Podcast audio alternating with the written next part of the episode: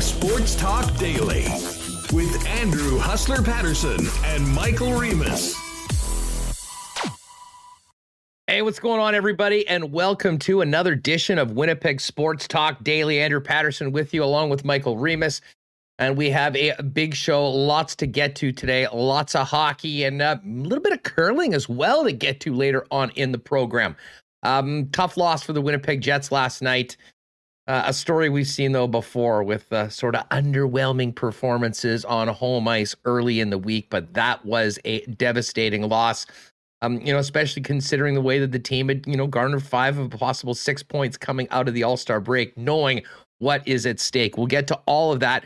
Mike McIntyre will join us for an extended Jets conversation a little bit later on in the program. Um, and you know, while the Jets have struggled at times this year, one team that really hasn't has been the Winnipeg Ice. And uh, we're going to welcome in Connor McClellan, McClennon to the program in a few minutes for the latest on the ice. They've had a uh, game that's been postponed for tonight.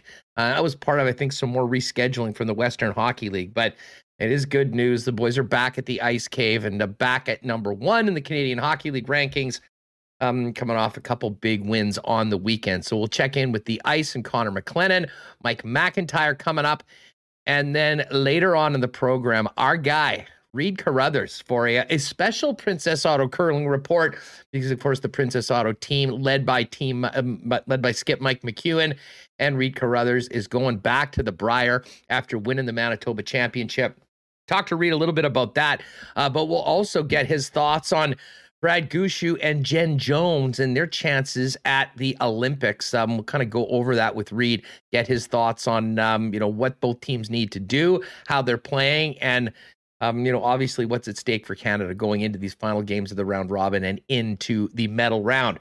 Uh, as we get going, a big thank you to the sponsors that make Winnipeg Sports Talk happen every day Eph Apparel, Vita Health, Fresh Market, Culligan Water, Manitoba Battery, Royal Sports, Nott Autocorp. Little Brown Jug, Princess Auto, Boston Pizza, the Nick and Nicky DQ Group, Canadian Club Whiskey, and of course, our friends over at Coolbet Canada. Uh, let's get Remis in here to get things going. Well, Remo, that was a tough one. Uh, uh first of all, how are you today? We're uh, getting another blast of snow. I, ho- I hope your shovel's ready. Man, I'm like glad I brought some new ones. I've talked about my new shovels here before, but I looked outside. I'm like, still, still happening again. I can't believe uh, all the snow that we're getting. Again, nowhere to put it. I've I've given up. There's a big pile. But um, yeah, I'm feeling okay. I'm seeing a lot of depressing messages uh, in chat to start the show. People coming in saying, "You know what? Last night was, or last night was the night where I gave up on the Jets season." And I mean, I'm I still want to. I don't want to totally give up because I want to watch the games and be entertained. But you just when you think this team has turned a corner, you know they play a game that we've seen before and you know, I should have known us Monday night home game, first game back from a road trip, different start time, all the all the things built in um, to have a not ideal game. Although last, you know, last week against Minnesota, I mean, they brought it in front of the limited crowd and look good. Maybe you know Wednesday with the full capacity, um, they'll wake up and, and bring a game. But I mean, it's it's tough when you know when your top two lines aren't scoring. They haven't you know, consistently been getting scoring from the bottom two lines. Adam Lowry did his best last night, but they couldn't put one past Marc Andre Fleury. And in the third period, DeBrincat had the snipe uh, past, um, you know, past Hellebuyck there to give them the lead. So uh, that was a tough one. That was a, a, tough one. I'm seeing all the comments uh, in in chat here. Uh, hey guys. Yeah, I mean, I uh, checked out the IC guys and uh, Kenny and Rennie last night afterwards, and you know, as you would imagine, there's a lot of angst. I mean, I think the past week um, especially with the way the Dallas game went, not getting two points, but getting one and following that up with, you know, one of the, you know, one of the strongest performances of the season, battling back from a tough start, a 2 nothing deficit to beat the Nashville Predators in Music City 5 2. Um, you know, there is really a hope. And, you know, I think that, you know, we've seen what this team has been capable of doing at times. Um, that, you know, maybe they'd really accepted where they're at and and knew what it was going to take each and every night. The thing with those three games, Reem, and it'll be interesting to get Mike's take on this. Those were emotional, physical divisional games where you really had to pay the price. And the Winnipeg Jets did um, and were rewarded for it.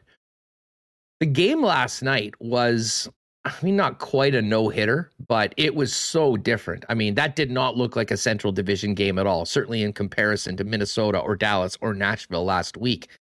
Um, and unfortunately, it's sort of like the Jets I mean, at times just sort of play to the style that their opponents are going to want to play. And maybe that goes back to the conversation about this team's identity. Um, I mean, the Chicago Blackhawks are not a physical team. They didn't have to be last night at all.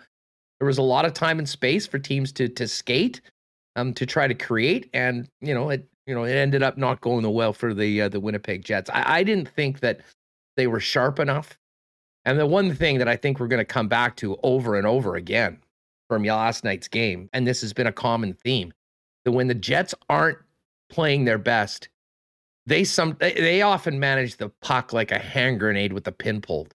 And um, there was some major evidence of that last night. I mean, the team just wasn't skating the way that they can at times. I mean, the breakouts at times were difficult. Um, and, you know, some incredibly poor decisions with the puck ended up coming back to bite them. And I mean, we'll talk a lot about the younger players. I mean, I thought that the first goal, you know, Cole Perfetti, you know, wasn't able to get it in deep, gets it to Patrick Kane, it comes right back, and they score that goal. That almost started. Um, and we'll get to Ville Heinola and we'll get to Logan Stanley uh, a little bit later on as to how they played. But I mean, that was an extended shift in their own end. And uh, I know Ville had some, you know, some nice breakouts and did make some nice passes. That shift in particular was a rough one for him. Um, there was a few opportunities to finally get it out, a couple scoring chances that didn't go in the net. Finally, was able to get it to Cole Perfetti. He'd been on in, on for a long time, was trying to get off, um, and ended up just not having the, uh, the the juice to make the play to safely get that puck deep and allow a change. And it ended up in the back of the net. And the winning goal, which was just an absolute killer being in the building last night. I mean, the Jets got basically a lucky goal. I mean, they certainly had their chances. Marc Andre Fleury was great. Um, but you know, that was sort of a bizarre goal that everyone lost track of. It came down in the vicinity of the net, and Mark Scheifele bashed it in for his goal, a goal in his fourth straight game.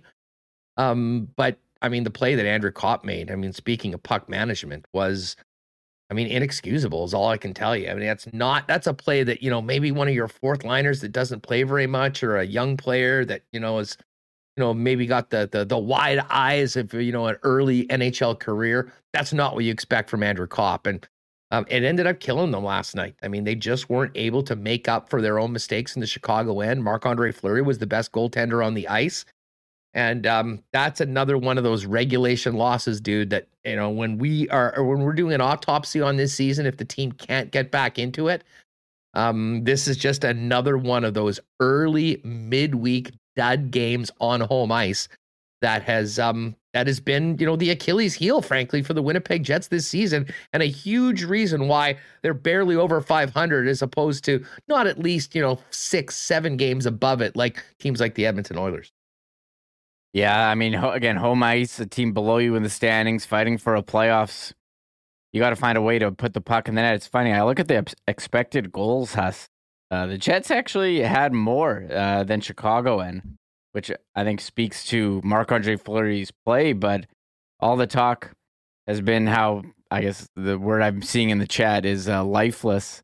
Uh, they looked, but yeah, a couple mistakes go in the back of the Jets net, and I think as we go on, we're gonna keep talking more. I know we are talking about Scheifele last week, but I think the depth scoring major issue. You're not getting the contributions from the bottom from the bottom guys. And look, Connor Hellebuyck, yeah, he wasn't um, the better goalie last night, but the team only scored uh, one goal uh, for him. Uh, as you know, maybe you'd like to see the first one not go through the five hole there on you know a shot from a bit distance from Kane. I thought the second one was absolute snipe from a from an all star player. But if you're only scoring one one goal, you know how much uh, do you need from your goalie here? I mean, and it seems like the Jets are built to need, you know, Vezina caliber plus goaltending consistently, and if they're not getting that, they're not going to have success. And again, you look at the the teams below them in the standings that they've lost to, you know, San Jose, uh, what Vancouver, uh, Arizona, Chicago, uh, Buffalo, Philadelphia. Like Philadelphia is last in the league, uh, and so you just go through all the teams below them, and there's not many. They've lost uh, to most of them. So, um, yeah, that I think that's why Huss that you know just when you think and it's been this year, just when you think the Jets have found their game and they play well, you know they have an effort like the one last night or the one in uh, Philadelphia or the one against Buffalo, and it's just over and over again. You feel like you're watching the same thing. You know what? You know, and listen, people, and I'm not calling you out on this, but I mean, you mm. hear this all the time, and people casually throw out the word their effort last night. I mean, mm-hmm. I didn't think that they, you know, didn't bring it. I didn't think that they weren't trying. Just some nights you have it, and some nights you don't. Yeah. And they certainly didn't have. I mean, to be perfectly honest, that look. Uh, their performance last night reminded me getting up yesterday morning after Super Bowl Sunday. After having too much fun, after maybe making some poor decisions and not having a lot in the tank. Now, I'm not suggesting that they had a raging Super Bowl party. I'm sure everyone did what they did. And listen, they had a great weekend. They played two hockey games. They needed some time to get off, uh, but they weren't able to get back to that level that they played. Certainly, um, in flipping that game in Nashville on its head after being down two nothing and winning. Um, but I mean, it's all about the results right now for the Winnipeg Jets. I mean, you know, there's no, uh, you know, there's no moral victories. Not that last night was one by any stretch of the imagination. Um, and you know what? If it had gone the other way and, you know, they'd managed to get another fluky goal and won the game, we would have been, hey, what? They did what they had to do and they, they got through. That wasn't the case last night. And, um, you know, there's no time for excuses. Uh, there's no time to lament about how much hockey that this team is going to have to be playing. Dave Lowry said it. They need to find a way to summon up the energy to go out there and uh, compete at their best. And, you know, on that Monday night on Valentine's Day, it, it just wasn't the case. And I, I, saw a bunch of comments about, you know, no heart. Uh, you know, I know all the Valentine's puns. Uh, you know, it, to me, it wasn't that. It was, um, it was just a team that kind of, you know, fell back to some ways of having a real difficult time to some of the energy. And I think a lot of their energy from those last couple of games had come from the physical nature of the teams that they were going up against. And Chicago didn't bring that. I think the Jets sort of liked the fact that they had some more space and they could spend some more time with the puck and try and create some beautiful goals.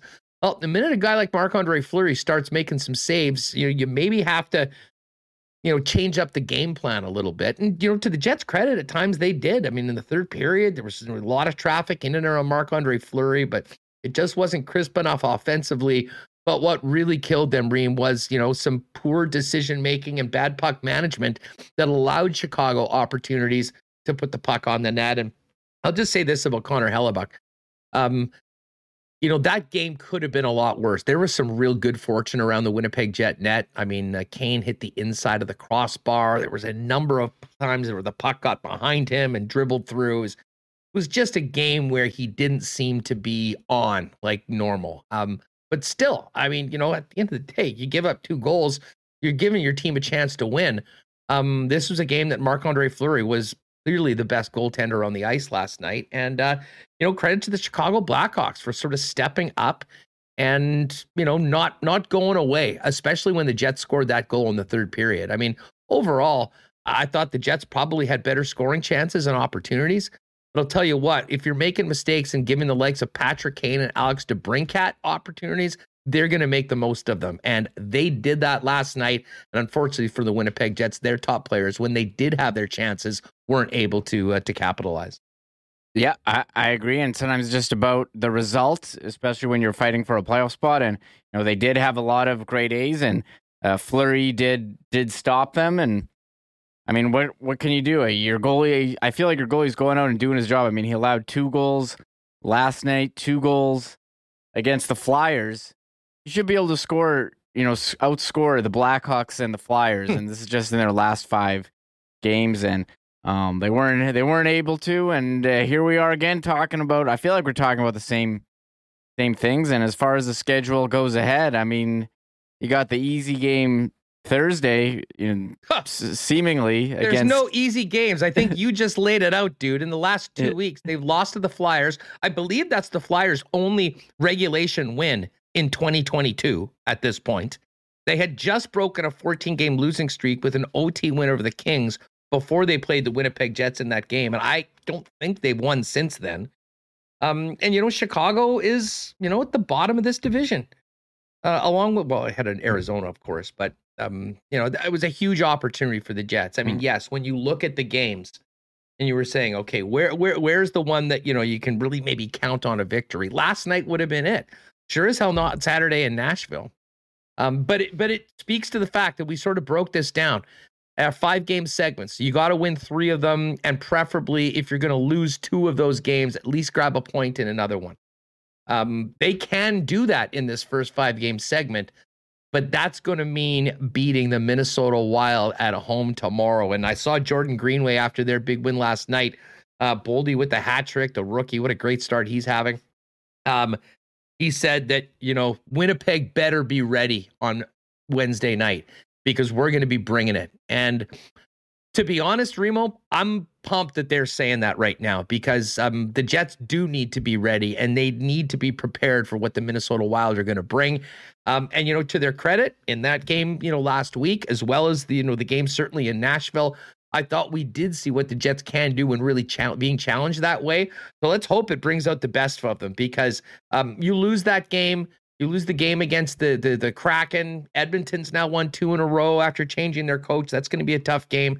Um, you just cannot let these points slip away. And yes, this is the first regulation loss post All Star break, and those are the ones that really kill you.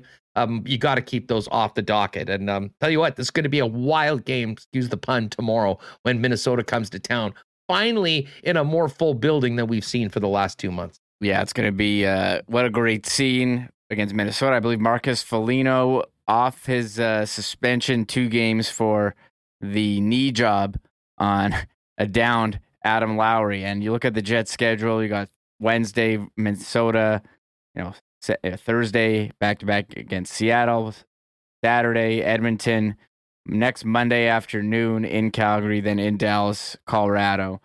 So, I mean, five of the six next games against real tough opponents, including some of the top ones in the league.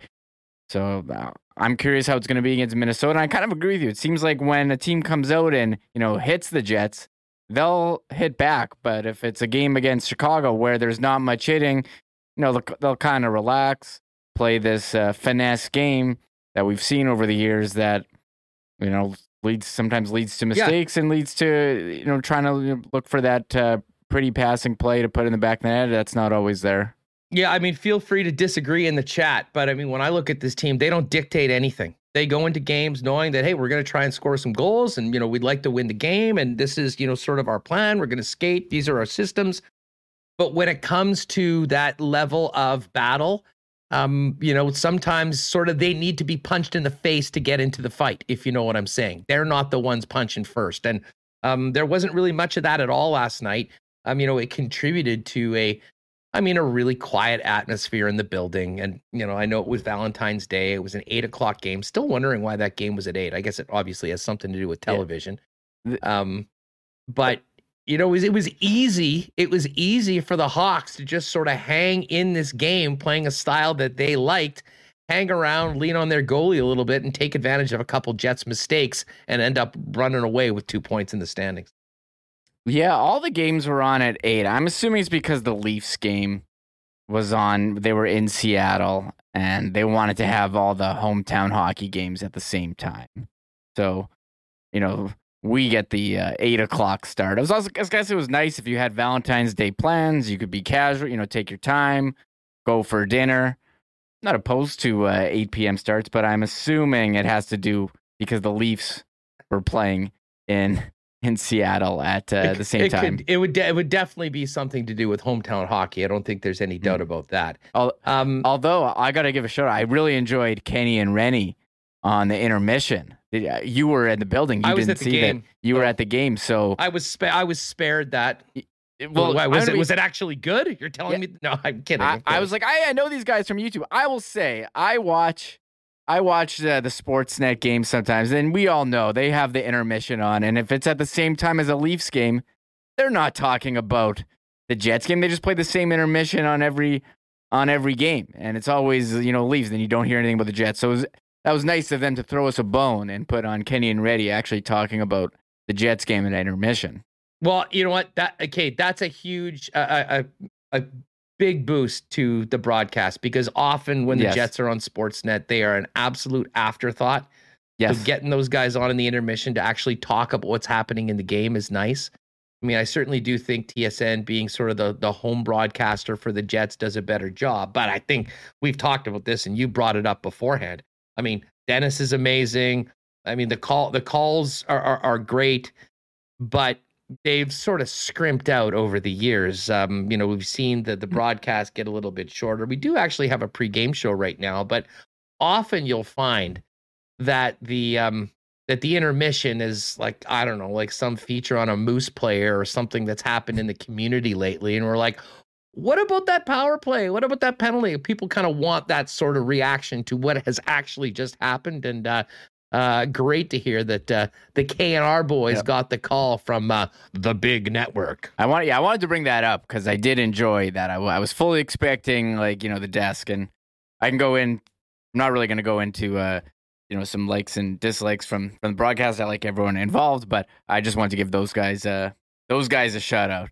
Bravo Bry says Kenny Wiebe was a superstar on TV last yeah. night. He had a super nice suit on too can tell you it's a nice little plug for our guys over at Eph Apparel because uh, they certainly have been outfitting Ken for a while, and uh, he did look good. And the guys had a good show last night after the game as well. Um, all right, we are going to take a quick step away from the Jets for a few minutes to talk about the Winnipeg Ice and this season, and uh, really looking forward to having Connor McClennon on. We had him on at the early uh, early part of the season. He was a big hit, so uh, looking forward to having him back. Before we do that, uh, I just mentioned Ken looking like a million US tax free on Sportsnet last night. And of course, that is because he is outfitted by our friends over at Eph Apparel, making custom suits for men, a full line of custom clothing for any occasion. Suits, dress shirts, winter jackets, casual chinos, golf pants, untucked dress shirts, shoes, ties, accessories, and more. Listen, every guy needs at least one suit that fits and looks great. Maybe a few more if you're a roller like Ken Wiebe. Uh, and Eph's custom made suits start at just 400 bucks. They're the top choice in Winnipeg for wedding and grad suits. Uh, if you have a big event and you come up and you need to look great, Eph is there for you. And wedding parties get 15 bucks off, uh, 15% off, excuse me, when the group buys their suits. Uh, pop down and see him at 190 Smith Street downtown or uh, find out online or make an appointment at Eph. That's EPHapparel.com. Uh, it is Heart Month. And um, you should be stocking up on your heart healthy supplements and foods all in one stop over at Vita Health Fresh Market. Great prices on Winnipeg's best selection of natural and organic supplements, beauty products, and groceries, not to mention delicious lunch options like Vita Market salads, soups, sandwiches, and more. And if you can't make it to the store, visit their website to shop online or schedule a delivery with Instacart. Vita Health Fresh Market, seven Winnipeg locations, including the newest store in Linden Ridge, and online at myvita.ca.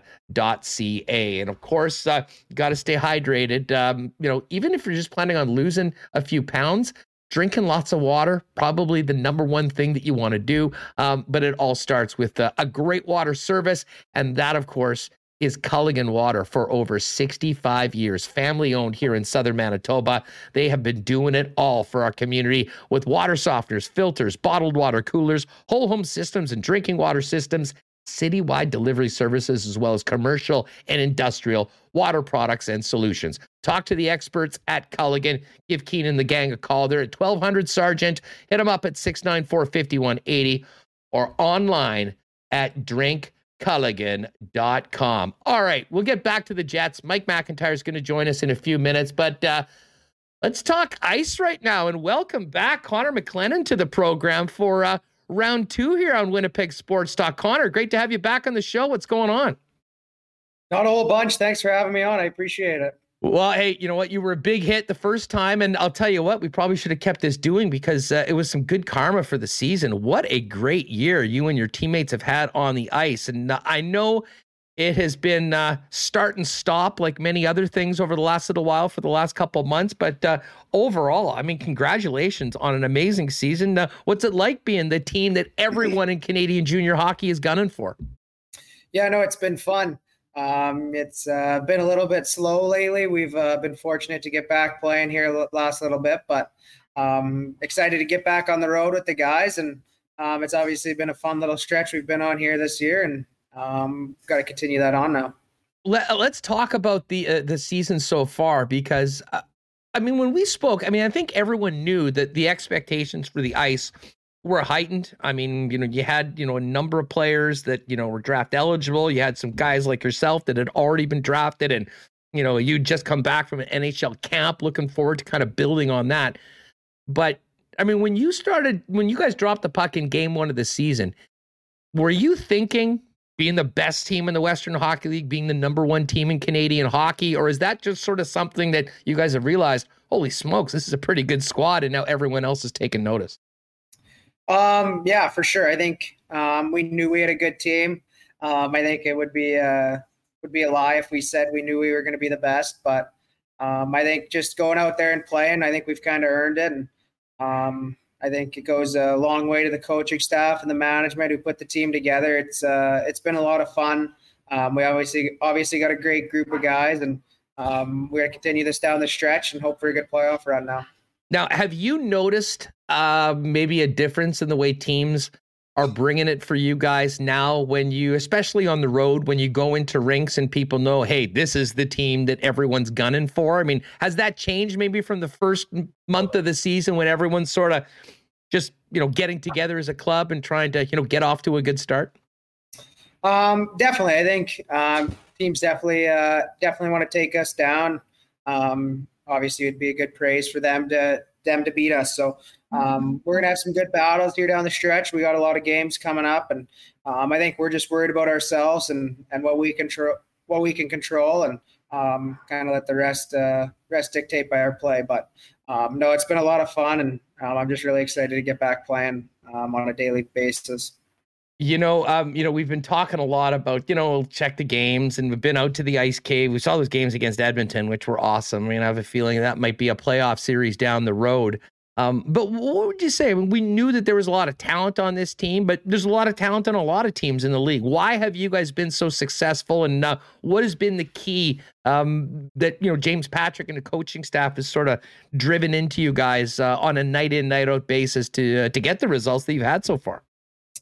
Yeah, I think just the the buy-in of our group, um, everyone kind of playing their role and and knowing what they can bring to the team, and um, kind of just the the contribution we've got from everyone on the team. Um, from starting with the goalies, um, Daniel and Gage have been great, and um, obviously the back end with um, Carson Z, they've they've uh, they've been really good back there, and Orzy and Brownie now. So we got nine. We got a really good uh, really good forward group and um, I think it just goes to show the the job everyone's done to get us in the right spot. Now it's about us uh, going out there and winning and um, putting our best foot forward the rest of the year.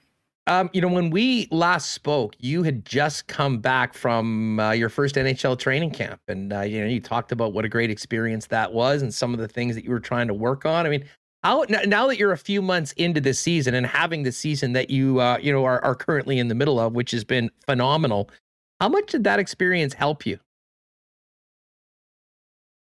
Definitely, I think um, coming back with some confidence and and uh, them letting me know what uh, what they want me to work on and um, to continue and uh, and grow my game, I think was a was a huge start to my season and kind of getting getting off on the right foot, just uh, knowing where my game was at and um, playing with lots of confidence is a key part to my game and um, it's obviously been a great start and um, I don't want to stop now. There's obviously a lot to play for here, personally and for the team. So, um, no, I'm really looking forward to uh, the home stretch here, and um, we had a lot of hockey left, and I think everyone's uh, everyone's really ready for it. Uh, you got a couple teammates that are uh, poised to be uh, potentially, you know, top ten picks, five picks. I mean, we'll see what happens in the draft, but um, you know, having gone through the draft before, having been at NHL training camp and being one of the more veteran leaders on still a relatively young team, how uh, how are you helping those guys through the uh, the ups and downs of, of what's got to be stressful for young players in that draft year, knowing how important every game is and, and how many eyes are on you, especially, I mean, anyone looking at the scout row at the Ice Cave lately knows that uh, there is uh, quite a bit of attention from National Hockey League scouts at what's happening with your club, especially your two teammates. Yeah, definitely. I think uh, it goes to goes to show the character of those two guys.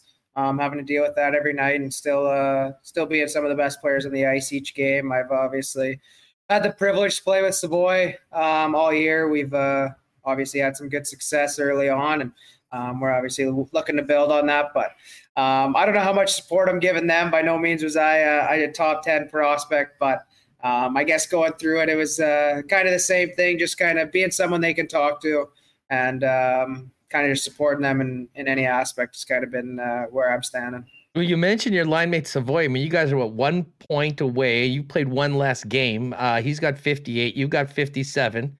Uh, by the way, congrats on being the first star in that last game. Um, you guys have a little bit of internal competition between the two, or uh, uh, you just try and score a lot and hopefully that you're both in on the other guy's goals?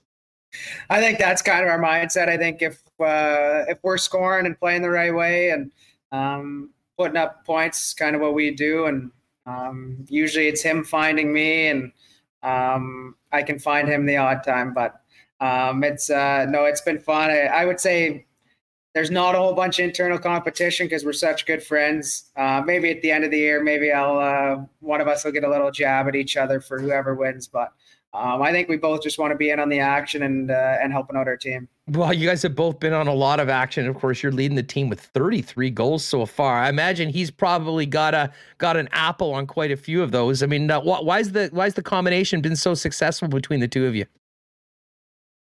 I think it just starts with uh, our friendship off the ice. Um, we're obviously really close friends, and um, I think that's a huge part to, to our huge part to our chemistry. And um, it obviously goes to show on the ice. We've uh, we've been line mates all year. I think every game we've uh, we've played on a line together. So um, yeah, he's definitely been on been in on a lot of my goals, and I owe him some kudos for uh, for some of those sick dishes. But um, no, it's been a lot of fun.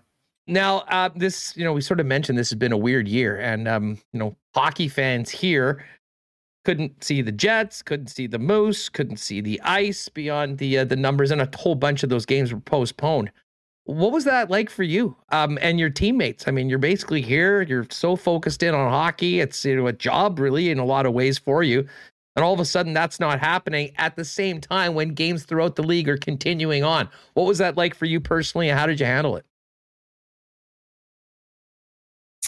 Um, I think it's definitely a little frustrating. Um, you want to go out and play and, and be at your best and be out there with your teammates and um, winning hockey games. I think that's what everyone wants to do, and that's uh, kind of the mindset of our group is just wanting to get better. And when you can't do that, it's obviously a little frustrating. But um, you know, we're uh, we're going to be a busy team here down the stretch. We're just uh, all very fortunate we are able to play this year, and um, we're just going to really enjoy it here uh, here coming down the stretch.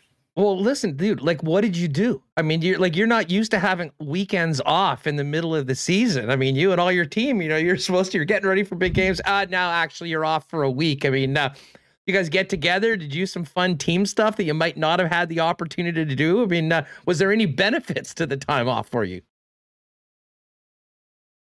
I think I think a little bit. You obviously uh, you get to spend some time with your teammates, and um, you get to go mini golfing. You get to go to the golf sim, and and all the little things you don't get to do um, on weekends when uh, when we're on the road or whatever. But um, I think we all would have wanted to be playing. Um, that's why we're here. That's what uh, that's what we do. So um, no, it was fun to do some different stuff. But I think we're all happy to be back playing now. Well, as we mentioned, you're having a monster season. We had your coach on James Patrick on uh, maybe a couple weeks ago, talking about you know the current situation, how he was handling it, the challenges that he was having, and uh, I mean, obviously, we've known James. I mean, people who followed hockey know the great NHL career that he had. And um, but I'm interested in your perspective. I mean, having such a great year, obviously, it has a lot to do with your teammates. But uh, what's James like as a coach, and how much has he helped you uh, as you try to make that next step from being a star in the Western Hockey League to uh, a pro career?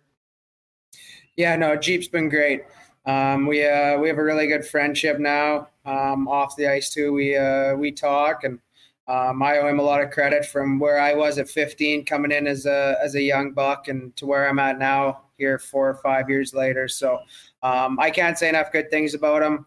Um, he's been great for me. He's been great for our team. He's uh, kind of built it from scratch. He was uh, he was there when the when we were when the group was at its worst, and um, he's kind of built it back up. And um, I think we all really respect him and uh, and what he brings. And obviously, Greener's uh, Greener's awesome too. And um, no, I can't say enough good things about those two guys. Well, I wanted to ask you about Greener. Of course, you're speaking to Josh Green. who's a great friend of ours. Used to do some broadcasting work with us on Jets games back in our old home. I mean, uh, what's he brought to the club? I mean, he's a guy that had a great pro career as well. Um, has certainly been through everything that you've been through before, played professionally, and and anyone that knows, I mean, was just a, such a fantastic guy. Um, uh, how much fun's it been to have Josh around, and uh, and what's the differences? I mean, what are the things that the head coach does, and what would a guy like Josh maybe work on separately than James Patrick? I think maybe just the skill work is uh, kind of what Greener brings to the table, working after practice with guys, whether it's face offs or for me, uh, working on my one timer and stuff like that. So um, no, Greener's been great. He's someone you can always talk to. Um, today we had a good chat on the ice after practice, just the little things, um, whether it's on the ice, off the ice. He's uh, always someone you can talk to, and um, no, he's been awesome. Now, a uh, big road trip coming up. I mean, you guys were supposed to have this home game tonight. I assume that that schedule was changed just with a whole bunch of games being redone. It'll be made up at some point. But uh, you know, just looking ahead, uh, Calgary on Friday, Red Deer on Saturday, then into Edmonton, which I'm sure you guys have that one circled on the calendar. You know what a huge game that is against the Oil Kings for the squad that they are. Uh, and then continuing through Alberta, a uh, big, big trip for the club. And I imagine for you being an Alberta kid as well, a great opportunity to come back, uh, get a lot of friends and family popping out to some of those games when you do the Alberta run.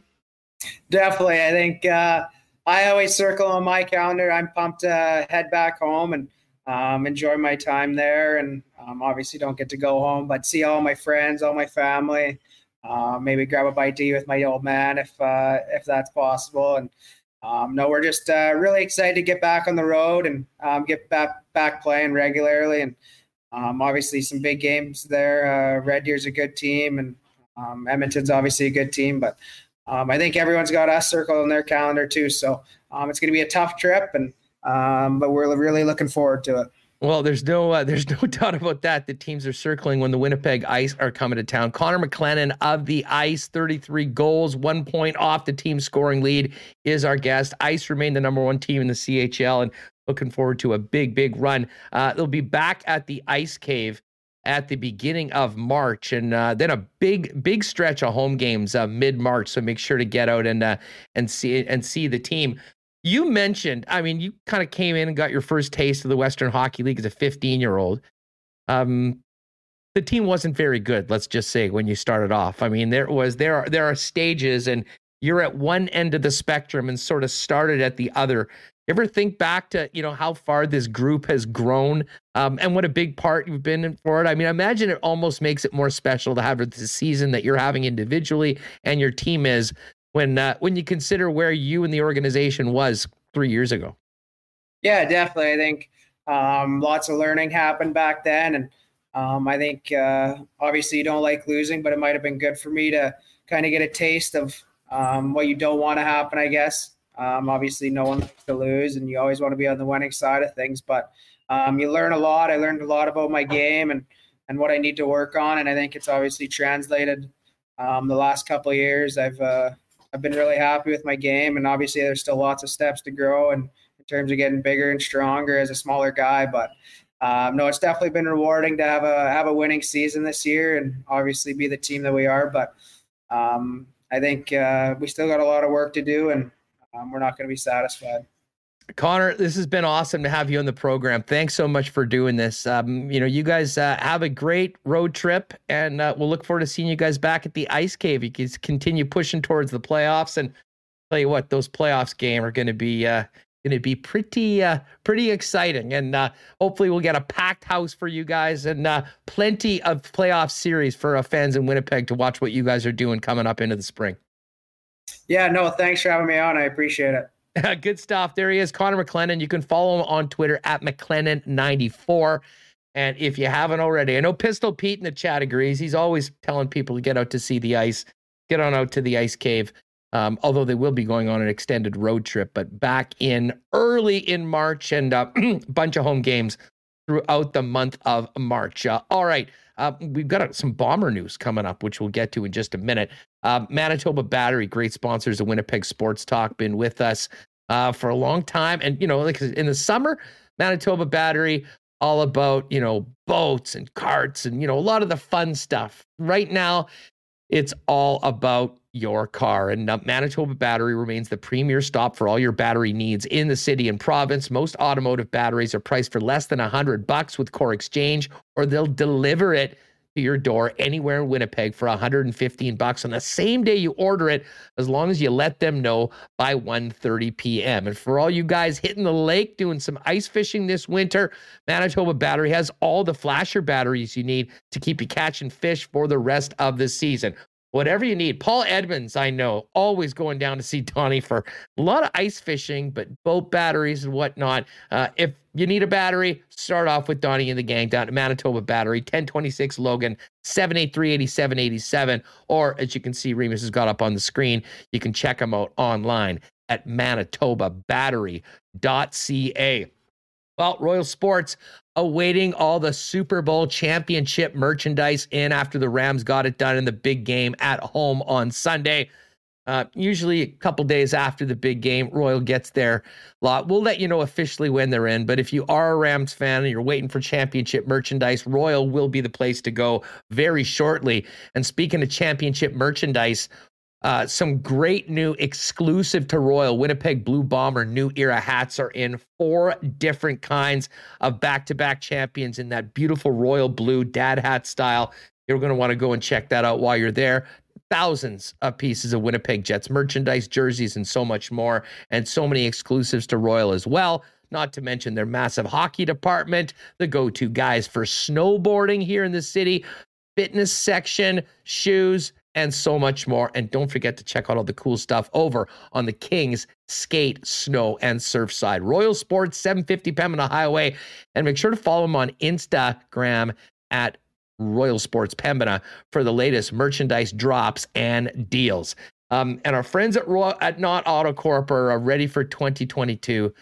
Uh, I, I can tell you personally, dealing with some of these roads lately, you sort of realize that, man, it might be a nice time to upgrade the ride.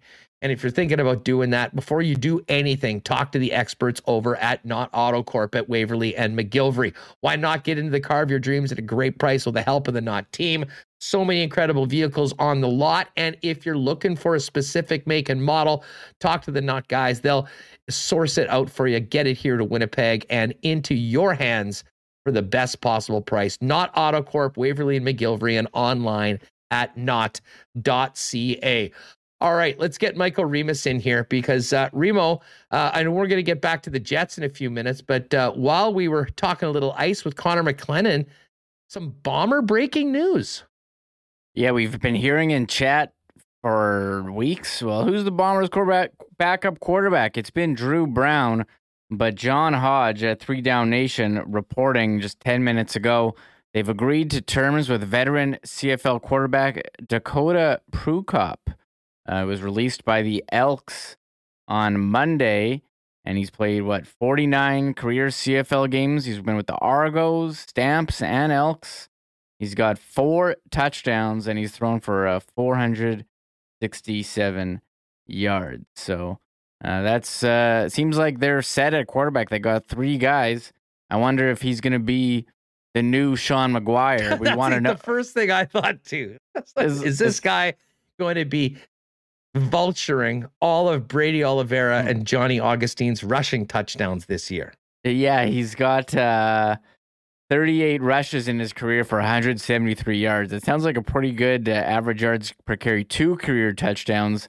If he is in the Sean McGuire role, I'm assuming that uh, that two career, he may double that at least uh, heading after this season. So he started one game in 2019 uh, with the Argos, uh, four of nine, 418 yards, and he, and he rushed a couple times well for 14 yards. Yeah, um, Montana so, State and Oregon was the uh, was his college background. He went undrafted in 2017 and uh, joined the Argos right out of college. Um, and just looking at this, he played nine games as a third string quarterback, but you know also played some special teams, recording some tackles, which is interesting. Um, and he was a member. Well, he didn't dress in the playoffs. He was a member of the Grey Cup championship team in 2017. Um, but, you know, he did battle his way into some playing time. I mean, there was a very busy quarterback group that year. I mean, James Franklin was there. And uh, he uh, ended up getting in and relief of McLeod Bethel Thompson in 2019 as well. Um, you know, did not play after signing with the Calgary Stampeders, but re-signed in 2021. Was released near the end of training camp and then signed on with the Edmonton Elks. Um, and did get a chance to play in what eight regular season games. You know, only threw 26 passes last year, but a little bit more experience. Ream um, but I don't think anyone was expecting, uh, you know, any sort of uh, guy to come in and push Zach Collaros. I mean, this is uh, insurance. This is a guy they think has some potential. And I think we all know that the Bombers will go as their starting quarterback does. But you got to have a guy behind him, and uh, they've now got Prukop to go along with Drew Brown. Yeah, the Bombers putting out the uh, the tweet now. So John Hodge with the report, and the Bombers now making it official. 1:44 p.m. They got their nice graphic here. And I mean, we'll see. And I know I, I have seen messages in chat like, oh, the Bombers need a backup QB. What if Zach gets hurt? I mean, what team? I mean, who's was Tom Brady's backup or Peyton Manning's backup? Manning's I mean, Manning's backup was Jim Sorgi Jim most Sor- of the time, Jim and I always thought that was the greatest job in all of sports. Yeah. So I mean, Manning would is, never take a play off. Yeah, this is Zach Clark's team. If something horrible happened, um, you know, they did go out and make made the trade for Zach a couple years ago, and they maybe go with a more permanent solution. But uh, sure, backup quarterback. I mean, I if he again if he is used like uh, Sean McGuire, he's going to get most of the work uh, rushing it in from the one. So sure, they signed the guy, um, him and Drew Brown. They're going with behind Zach. Uh, we're going to get back to the Jets in a few minutes. Mm. Mike McIntyre is going to join us in about five or so. Uh, sorry, what were you saying, Reem? There, there has been some CFL free agent news, and I've been laughing at Edmonton, uh, who's been bringing back all oh. these dudes um, who haven't played for a couple years. Well, they signed another guy yesterday, Duron Carter, who I completely forgot about. I mean, he was one of the top receivers in the league. Then he became a DB. Then I don't know what happened, but yeah, he signed with the Elks yesterday. Chris Jones, that's his guy. Yeah. And Jones was the guy that famously started playing his number one receiver as a DB back when he was in Saskatchewan. And from what I've read, and I guess we'll see mm-hmm. how things work out, he's signing him to play DB for the yeah. Edmonton Elks. Yeah, I don't know what they're doing. They brought back like a Darius Bowman and Manny Arceneaux off the street and Duron Carter. So I, I know there were jokes about the Argos going for the 2019 Grey Cup, signing Andrew Harris and Brandon Banks, but the Elks uh, turning back the clock with a couple dudes. Where's Where's Milt Stegall's uh, call, tweet for calling out the old heads? Uh, I mean, we're steps away here, steps away. Well, Duron, um, Duron will be pumped that weed's legal now in Canada. That's for sure. That'll be that'll take care of some of the problems that he'd had before when he was north of the border. Um, but in all honesty, it's a he's a hell of an athlete, and um, it's just really fascinating that he's back in the game and reuniting with Chris Jones, and you know, going to be doing it on the defensive side of the football. But the guy's an absolute athlete, can absolutely catch, and um, you know, we also didn't he did he have a pick six against Bo Levi Mitchell? I think Rod Pedersen completely lost his mind when that happened. That was one of the take that Bo Levi like an epic call from Rod back when he was doing rider games before moving on to to his new home. So, uh, anyways, well, uh, that, that that's a great story uh, to follow, and uh, we will be talking some more bombers tomorrow on the program. New bomber receiver Greg Ellingson will join us uh, early on in the program, probably around 120 for those of you watching live on YouTube. All right. Um, promised you Mike McIntyre. We're going to get more into the Jets. Remis and I hit it off the top, but uh, a loss last night that know, it was a good thing it was Valentine's Day and there was a lot of lovebirds there, you know, walking out of the building. They would normally maybe be in a far worse mood, but at least they had their sweetheart with them to console them after another incredible disappointment in an early midweek game in a half empty building. Um, that was a tough one to swallow for the Winnipeg Jets. Let's get to it with Mike McIntyre, the Winnipeg Free Press. Mike, what's good? How are you? How did you make up to your wife for working last night on Valentine's Day? Believe it or not, I actually didn't. I didn't see my wife for one second yesterday. She uh, was that I by did, design? No, no, no, it wasn't. uh, I got I I I landed uh, I got back late late Sunday night from Nashville from the road trip. Um, so I slept in a bit yesterday. She was off to work bright and early, and then uh, she ended up getting stuck at work late. And then by the time she got home, I had already left to go cover the Jets game. And then by the time I got home, she was fast asleep. So uh, I guess we'll celebrate Valentine's Day a day late, and in my case, a dollar short, Huss. well, as long as she can, as long as she can get out of any potential doghouse that you've dug yourself into. Well, to be perfectly honest, the best gift I could have given her was probably a day away from me. So, in that sense, mission accomplished. It was all she wanted for Valentine's Day, Mike. Um, listen, let's get to it. Last night, um, uh, listen, I don't think the Jets played a terrible game. Um, but there were just a lot of areas that they just didn't have it. And, you know, credit to Marc Andre Fleury. He was the best goaltender on the ice. He made some big, big saves. Um, but in the end, it was a common theme, Mike. And, you know, we've talked about not capitalizing on some opportunities at times. That was certainly there last night. Um, but man, when things aren't going well for the Winnipeg Jets, they handle the puck sometimes as poorly as possible. And it is just an invitation to end up in the back of your net. And it happened on two occasions last night. And that is the number one reason why we're talking about a very costly regulation loss to a team below them in the standings again. After they just played a whole string of games against teams above them and, and done quite well, uh, which is unfortunately uh, a bit of a trend around here that we've seen with these Jets in the past. Now, is there a team, Huss, in the NHL that gets more breakaways, two on ones, three on ones, two on nuns. They had one of those the other day on the road and doesn't come away. In some cases, not only do they not score, sometimes they don't even get a shot on goal. Uh, the Jets seem to, at least by my eyes, lead the league in kind of blown, you know, glorious opportunities. And, um, that's not a recipe for sustained success. I don't know why that is. If they try and get too cute, if they overthink. Um, but whatever the case, I mean, I guess it's good that they get these chances, and Adam Lowry gets the shorthanded breakaway. Uh, of course, shorthanded is when some of these chances are coming. It was uh, Kyle Connor and Andrew Copp that had the shorty two on zero the other day, and they didn't score. Uh, but you're right; those come back to bite. And you know, when those happen early in games, it's like, geez, we've seen this movie before. The Jets are going to rue these lost chances. And, you know, Huss, I was looking at the numbers last night. Like, we, we talk a lot about Connor Hellebuyck. We talk about the defensive play of this team. And that seemed to be, at, certainly the defense has been a big focus, I think, coming into the year and maybe still as we go through the year maybe we don't talk enough about this team's inability some nights to get a third goal. Um, the numbers are jarring. The Jets have now had 21 games. That's almost half their season, uh, half the schedule they've played, where they have scored zero, one, or two. So two or less.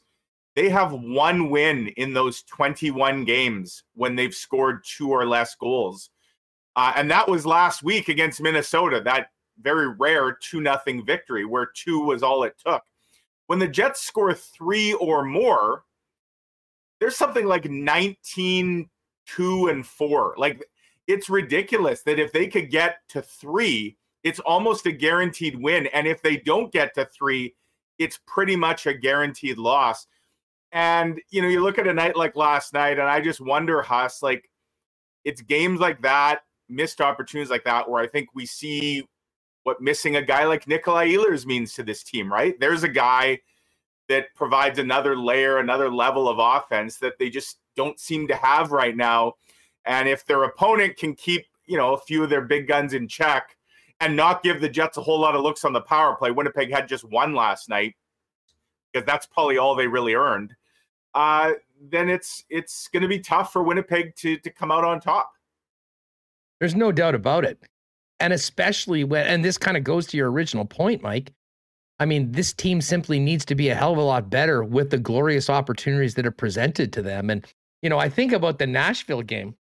I mean, they're down one nothing, having a terrible start to the game. They're killing a penalty, and they get a glorious two on zero chance that not only does it end up in the net, but it quickly goes back into the other end and ends up behind Connor Hellebuyck, and it's two nothing. And at that point, that felt like, oh man, we have seen yeah. this again. Now, to their credit, I thought that the way that they picked themselves up in that game and came back. I mean, at one point, I think it was like 9 1 in shots, 10 3.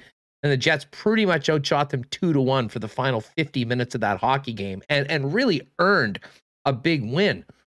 Um, but you know, we saw it last night. I mean, not always will you be able to take advantage of those power plays like they did against Nashville.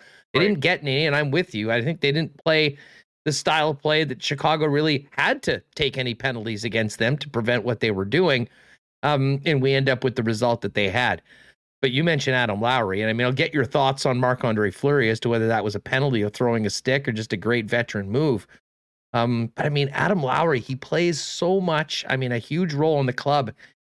He has as many goals as Dominic Toninato this year. He's got right. three on the season. And um, you know, we've talked a lot about a lack of depth scoring and a lack of the bottom six really chipping in. Um, when you're having that conversation, as much as he's doing a lot of other things and dropping the gloves, sticking up for his teammates, things that you want and you need on your team, um, man, a, a couple, some good bounces or good fortune for Adam Lowry would uh, go a long way, I think, to uh, helping the Winnipeg Jets. Yeah, and he had another really good chance. I think it was in the second or maybe in the third period, where him and Kristian Reichel both kind of in close, and Fleury uh, was able to to make the saves. Um, yeah, I mean, like this team, they you look at them and the way they're built, and Kevin Cheveldayoff talked about it last week at his state of the midseason kind of address about how they're a top heavy team, right? And so maybe they don't have the depth the balance, if you will, um, you know, to kind of carry the load on nights when the big guns are being held in check. And that's where you'd hope guys like Evgeny Svechnikov could pop one. Kristian Vesalainen, who's not even in the lineup right now, he'd been a healthy scratch here as of late. Um, you mentioned Toninato and and Reichel, of course, who's playing right now in the lineup. Um, Andrew Copp has kind of gone really cold here, Huss, over the last few weeks, and kind of at the worst possible time, right? And I get that he's his role keeps kind of changing and he's constantly moving around and he's a centerman and then he's a winger and he's a first liner and then he's a third liner. Uh, but this is a guy who was doing a lot of really good things for the Jets early in the year. And man, they could sure use a goal or two right now from Andrew Copp at a big moment. Um, you know, again, Nikolai Ehlers, he's not coming back tomorrow night and he's not coming back next week either. Uh, he's probably still several weeks away by the looks of it. And this team can't just sit around and wait for 27 to reappear uh, and and then kind of really start to get in gear because it's going to be too late by then. And I just wonder, Huss, how much of last night is a product of of an unfortunate reality for the Jets that we're now going to see play out here in the coming weeks. We know that they have a very condensed schedule. The I, I don't think it was a lack of the Jets wanting to go out last night and and do the right things. They absolutely did. I think there's going to be nights though, unfortunately, where maybe you know the the the mind is willing, but the body isn't, and part of that's going to be fatigue because of all the the games that they're playing in a short period of time here, and so that's why it's going to be so hard to make up all this ground, this get out of this hole they've dug because there's not a lot of opportunity for resting and recharging and resetting. It's just game after game after game, and they're going to have to try and find a way. But that is a lot easier said than done. Well, you know what? You're right, and I mean, I think this speaks to a bigger conversation. You know, that involves the lack of real a lot of many offensive contributions from the bottom six. Is that I mean, Kyle Connor's been the guy, uh, you know, scoring all year long. He's got 26. Pierre Luc Dubois has been, you know, as consistent as any player on the team. He's got 20. Mark Scheifele's sort of woken up and, you know, he's scored in four straight games. But other than that, I mean, Andrew Copp's in a real cold spell. Paul Stastny's the other guy in the lineup that has double digit goals. But essentially, right now, if those guys aren't able to score right now, and I know Wheeler had two on the weekend in that big game against Nashville in a five point game, that's half of his total for the entire season right now. I mean, there's just so much pressure, it seems, on a very small amount of Winnipeg Jets to score. Right. And if that doesn't happen, we're talking about a team that scores two or less and is 116 and four in those games. Right. And then, as you say, throw in Andrew Copp, who had been a top six guy and hasn't scored much lately. And then not to pick on, on him at all, because I've liked a lot of what he's doing. But let's not forget Cole Perfetti. He's got one goal and he's playing in the top six. Um, and, you know, you'd like to get a little more of production, if you will, from a top six, you know, winger who's getting power play time. But again, Cole Perfetti, he's a rookie. He's 20 years old. He's just getting his feet wet, but he's been thrust into maybe a bit more of a role um, because of some of some of the circumstances, specifically Ehlers, and before that, you know, Blake Wheeler being out of the lineup, and and you know, we they the Jets have had other guys, of course, with COVID that have missed a game or two here and there. Um, you know, and I guess the other part of the equation that maybe we don't talk about, which we should, is you'd like to get maybe your your blue line, some of your offensive guys on the blue line driving some of that offense as well. And it doesn't help when a game again, a game last night, Huss, Neal Pionk, because of federal regulations, there's a there's a classic example where being a Canadian team hurt the Winnipeg Jets. Neal Pionk would have been in the lineup for the other 25 American teams last night, but because he plays in Canada and that the 10 day rule, uh, even though he played in Nashville and Dallas, he wasn't able to play last night. And Neal Pionk is an offensive defenseman who can help drive, you know, some some offense. And they didn't have him for a game where they probably could have used him, right? So uh, you'd like to, the one goal, look at the one goal the Jets scored last night. It was Nate Schmidt putting a shot on net that ends up, you know, kind of right on Mark Scheifele's stick. So if you're not going to necessarily get the the the top six forwards or the secondary scoring, then you need your blue liners to kind of help out. And I go back to the Dustin Byfuglien era. That's where a guy like Dustin Byfuglien was such a massive asset for this team. He himself could generate all kinds of offense and chaos. I think the Jets have some guys that can do that. Schmidt for sure, Pionk, Josh Morrissey as well. Uh, but they're going to need more of it here as they get into the kind of teeth of their schedule. Yeah, there's no doubt about it. I want to go back to what you, you, said about kind of what we saw from the Jets last night, and and I, I talked about this on the beginning of the program, but I'm interested in your perspective on it. It seems like the Jets, uh, like, and to their credit, have raised their level of play when they've played against teams that you know are, are, are you know some top teams and some teams, especially in their division, that really bring it to them. I mean, the Minnesota game was a heavy game. So was yep. the Dallas game. And Nashville, I mean, is as rough and an undisciplined team as, as there is in the league.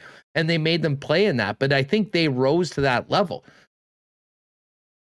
The Jets never dictate the style of play in a game. Right. And last night, I thought was the perfect example of that. I mean, Chicago does not want to play the style of hockey that we just saw in the last three games.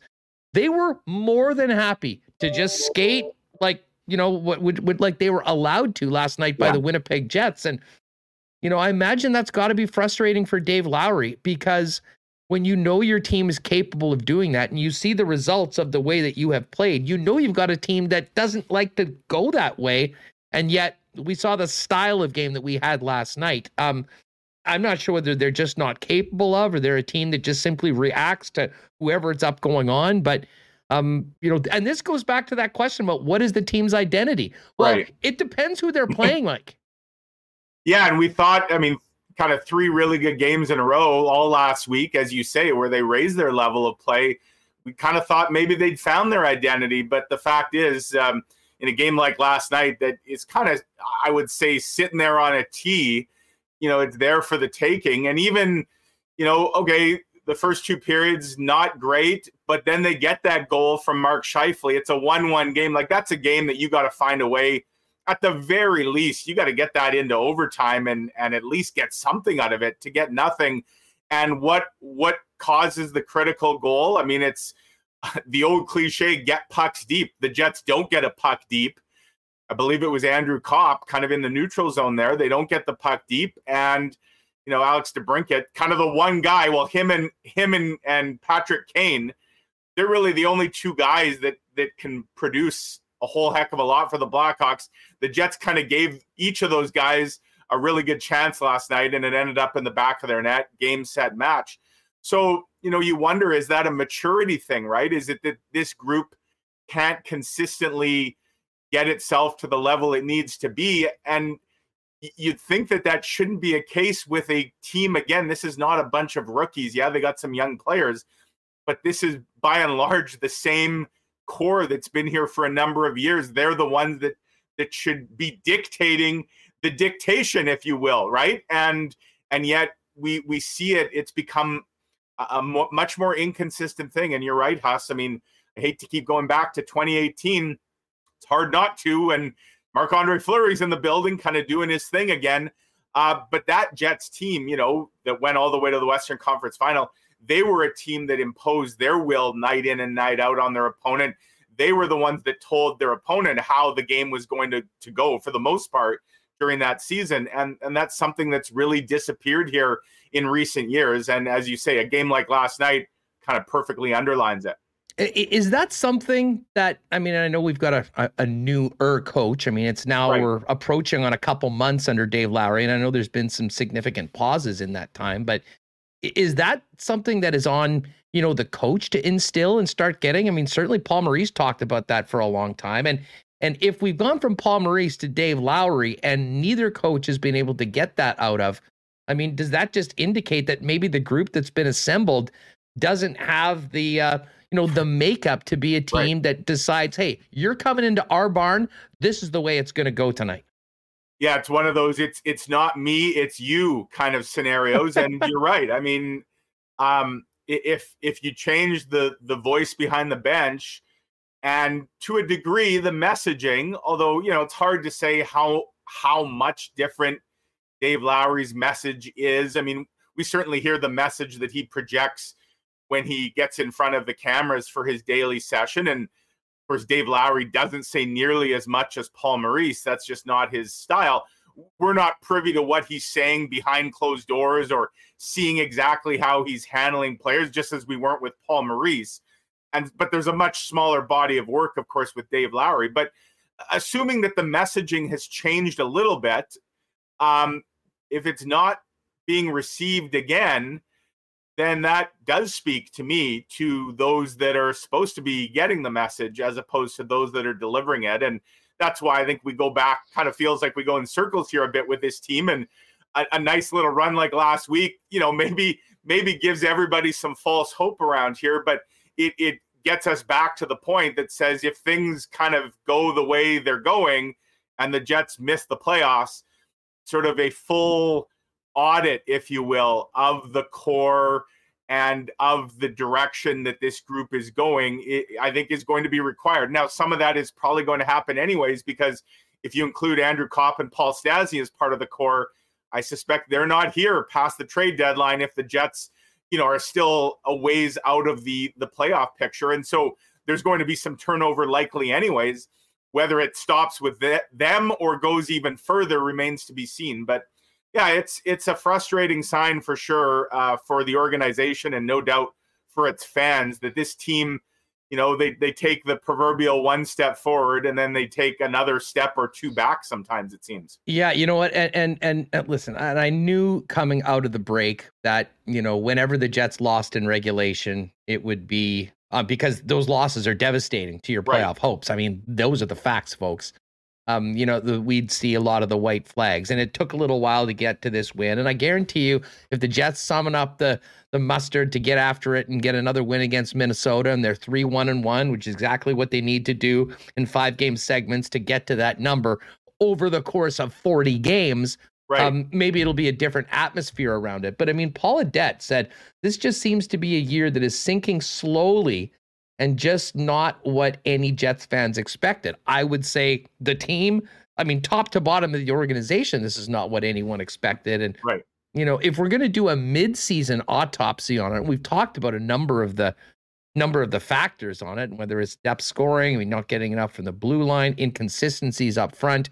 There's a whole bunch of things go into it, but I will say this for a team that I know Blake Wheeler, you know, has said a number of times this is, you know, a young team. We've been hearing that forever um, you know, the core's been here for a long time. They're the ones that lead the way. And, you know, you just wonder, um, you know, where this starts and and how you get more out of this team more consistently. And, you know, I think that's the frustration level that led Paul Maurice to wherever he is right, right. now, hopefully enjoying a margarita and not tearing his hair out because of what this team's done and now what Dave Lowry has on his hands until at least the end of the season.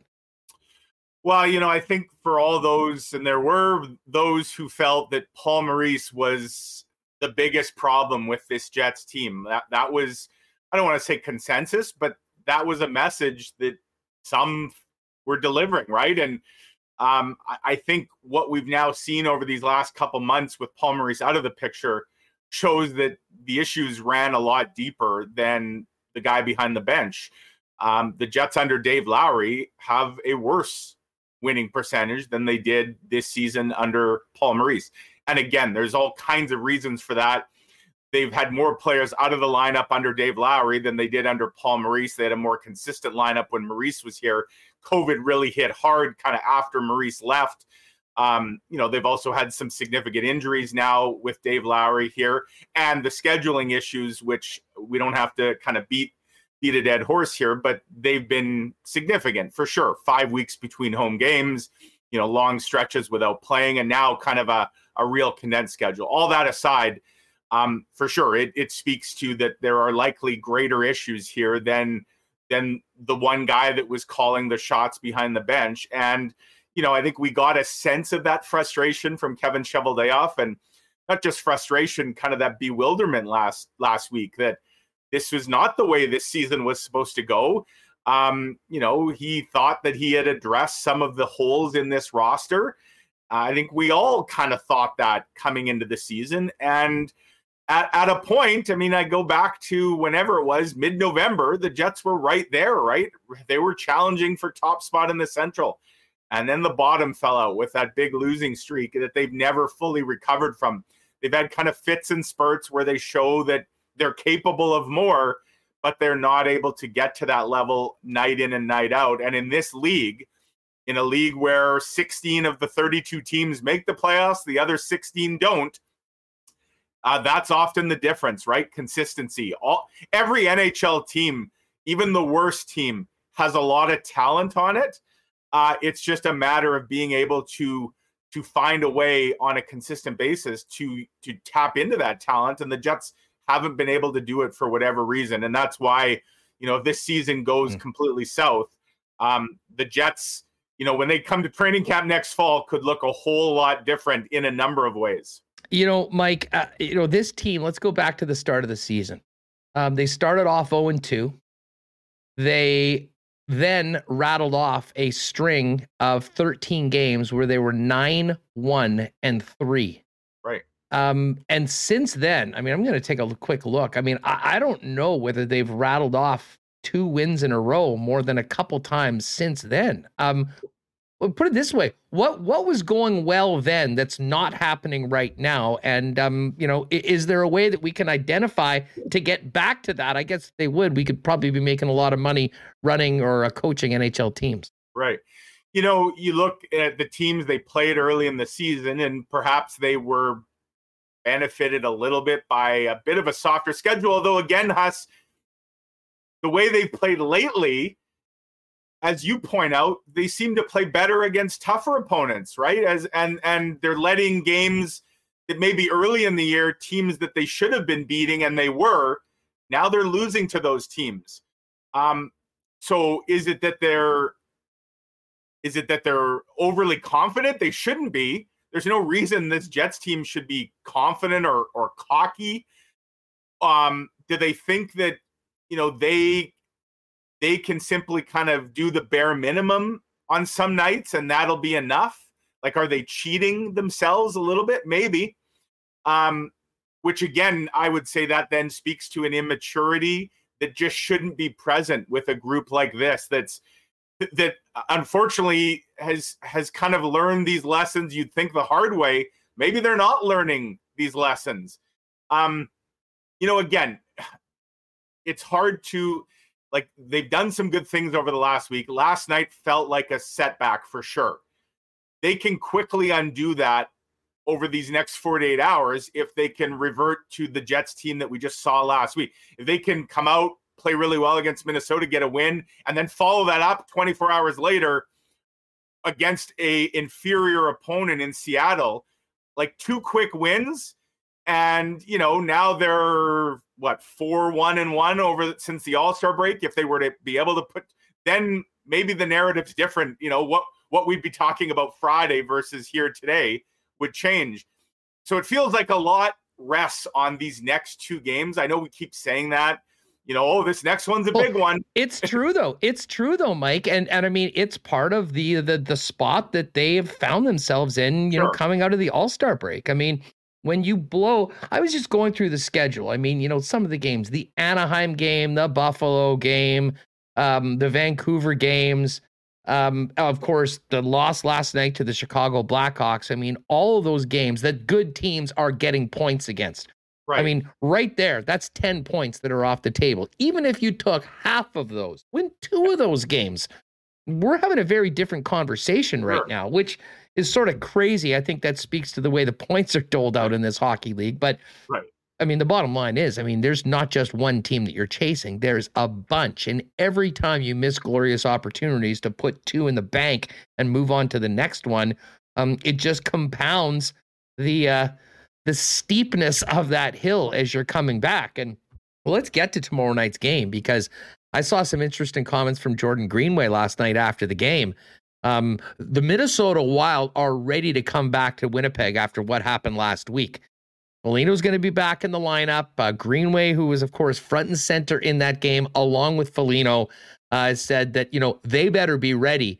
Um, you know, you you hope like I hope the Winnipeg Jets are paying attention to that. I hope they're reading those clippings and I hope they realize what they're going to be faced with off the opening face-off, not like Saturday, waking up 10 minutes into the game and to their credit, flipping the game around and doing what, you know, we know that this team is capable of.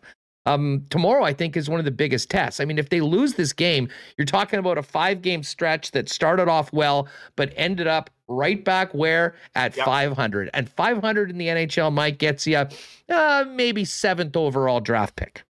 Right. You're not in the uh, playoffs. Uh, and uh, Minnesota certainly looked like they were getting themselves ready last night when they put up a touchdown against uh, uh, the Detroit Red Wings, an inferior opponent that they you know beat up on. I know they fell behind early in that game, uh, Minnesota did, uh, but then they put up seven, and the Jets, of course, struggled to just get the one goal last night. So, and you know, Winnipeg. Yeah, they're going to get a, a capacity crowd back tomorrow night, or we expect fairly close to capacity. But you know who else is going to be energized by potentially 15,000 in the building? Oh, that's the Minnesota Wild, who they're going to love the ability to come in here and, you know, try and, and crash the party, if you will, especially after the way last week's game went down and what they felt were some liberties that the Jets took with them, rightfully or wrongfully. That's their perspective. They felt that, you know, Brendan Dillon especially got away with murder last week. And, uh, so it should make for a heck of a tilt and a heck of a test for sure. And um, I know we've said this a few times lately, but I think we're going to learn a bit about these Winnipeg Jets, you know, not just tomorrow, but then what they do a night later when compared to tomorrow night you know, there's no natural rivalry with Seattle. Seattle's pretty much, you know, they're near the bottom of the NHL. So again, whatever happens tomorrow night, the Jets sure as heck better not then just kind of coast into Thursday. Uh, because we've seen that movie play out before and we kind of know how it ends. Well, and of course, then there's Saturday, the Edmonton Oilers, who won a couple in a row, getting the bump from their new head coach, and then a Monday afternoon game against the Calgary Flames, who uh, uh, if you're buying stock right now in teams, Calgary is a, probably a good place to start right now with the addition of Tyler Toffoli, the job that Daryl Sutter is doing, the goaltending they're getting from Jacob Markstrom, and the fact that they've got arguably the number one league uh, line in the National right. Hockey League right now. Um, but again, we'll focus in on tomorrow's game. How do you see the defense playing? Well, before we get to that, what did you think of Logan Stanley and Ville Heinola in last night's game? If you were comparing them, if you're a coach that's basing decisions based on how the guys did in the last game, regardless of opponent, because I think the opponent, knowing yeah. what we know about Minnesota, might sort of lead the coach to want Logan Stanley in that lineup. But if you watched the game last night and Stanley's return, I thought he was really good actually. Um, how did how do you think those two guys fared, and uh, how did how would that project for Wednesday? So here's the way I look at it. Again, Neal Pionk's going to be back in the lineup, and assuming everybody else who played last night came out of that game healthy, chances are one of uh, Heinola or or Stanley, one of them's coming out of the lineup for Neal Pionk. And I guess in my eyes, it boils down to probably this, Huss. And I know the Villy fans are not going to like this. Um, special teams, right? Ville was on the power play last night, but that's largely because Neil Pionk was not in the lineup. Pionk will go back on the power play. They've all they've also got Nate Schmidt and Josh Morrissey to play minutes on the power play. And the Jets like to use four forwards on one of their groups. So there's probably not a whole lot of power play time right now for Ville Heinola uh, with those other three offensive defensemen in the lineup. Penalty kill which has been much improved lately by the Winnipeg Jets. Um, I suspect Ville Heinola doesn't kill penalties. Logan Stanley does. And I just wonder if it's going to boil down in Dave Lowry's eyes as simple as that. Forget about five on five for a minute and who can do what. And I think we would all agree that Ville Heinola brings a lot more offensive potential than Logan Stanley.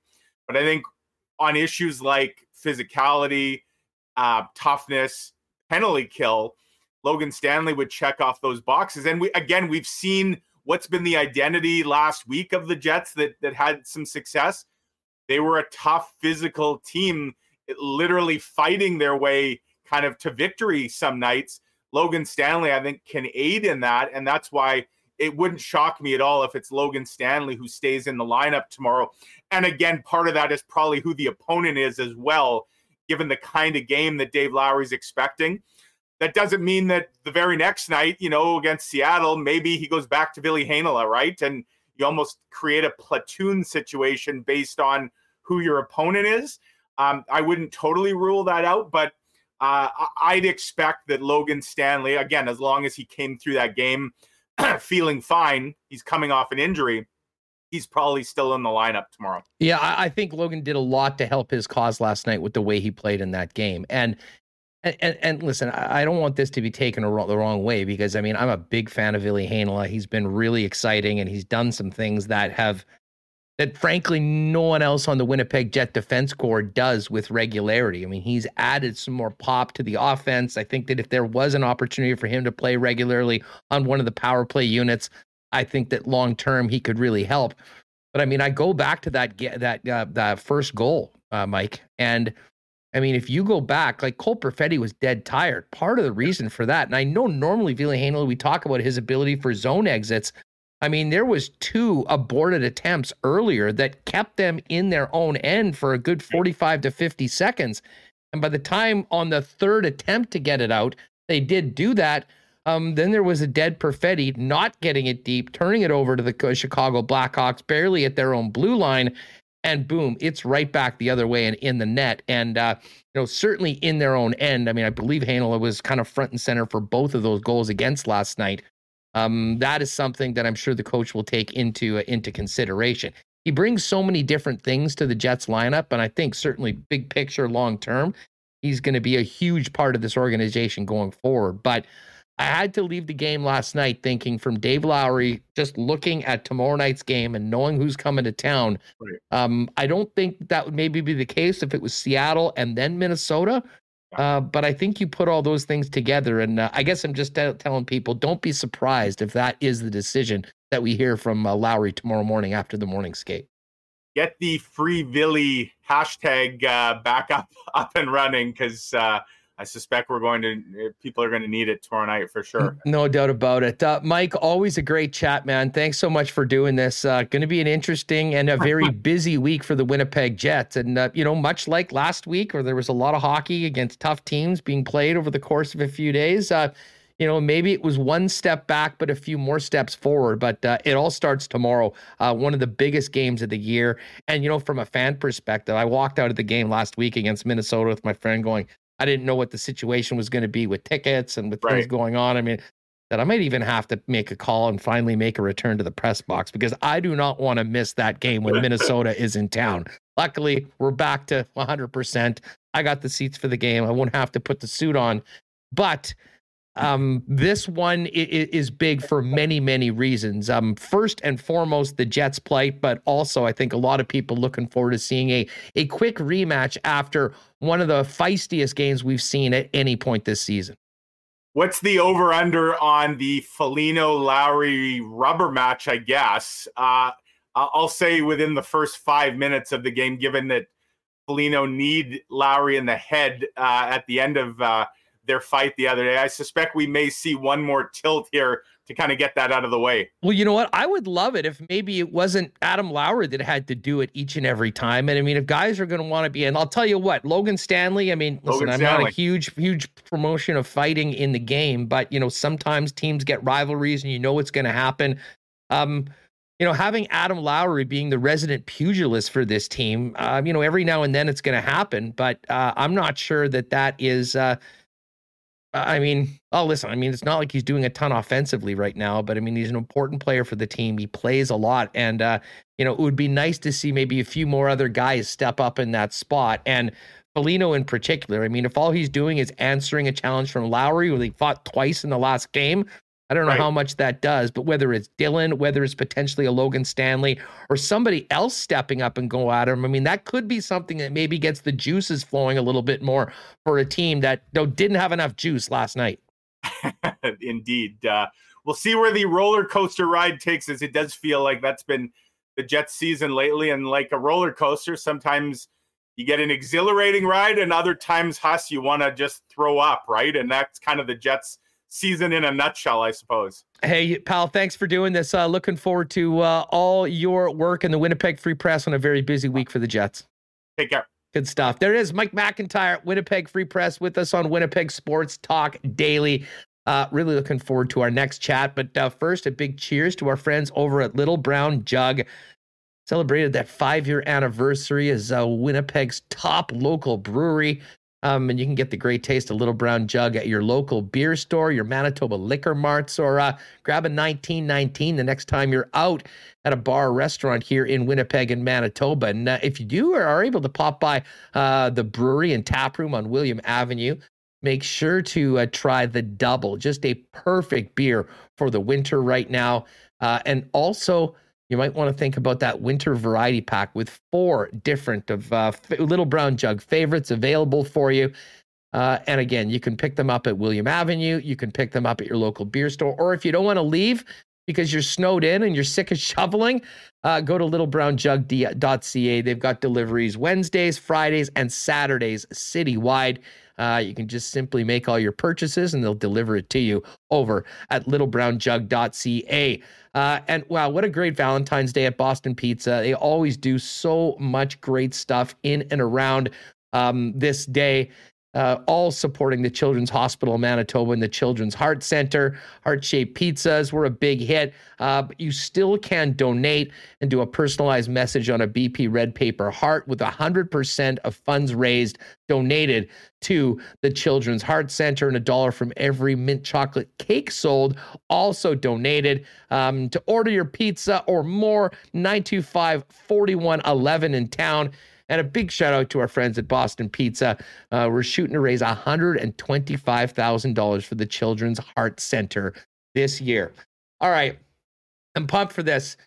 Our Princess Auto curling reports are always fun, but even more when our guy Reid Carruthers is coming on to talk about another Manitoba championship. Of course, Princess Auto, proud sponsors of the Jen Jones rink, will get uh, her plate right now at the Olympics, as well as Team Mike McEwen are headed back to the Brier. And Princess Auto is also the place where you'll get the best deals on the most unique assortment of tools and equipment around. Everything you need to complete the projects on your list or start something new is over at Princess Auto. Two locations in Winnipeg to pop in talk to the experts there and get things going, or you can uh, get the wheels turning and shop 24 7, 365 online at princessauto.com. So let's do it. Back on top of Manitoba, Team McEwen. Our guy Reid Carruthers joins us now on uh, Winnipeg Sports Talk. What's up, dude? Congrats. Hey, thanks very much. Thanks for having me back on. You know what? We uh, we spoke. Um, you know, last week you were out with Kerri Einarson, uh, helping uh, the girls win another Brier championship as coach Carruthers, and uh, then a quick turnaround and back on the ice with Mike and the boys to win another Manitoba championship. Uh, what was it like? Pretty hectic week for you.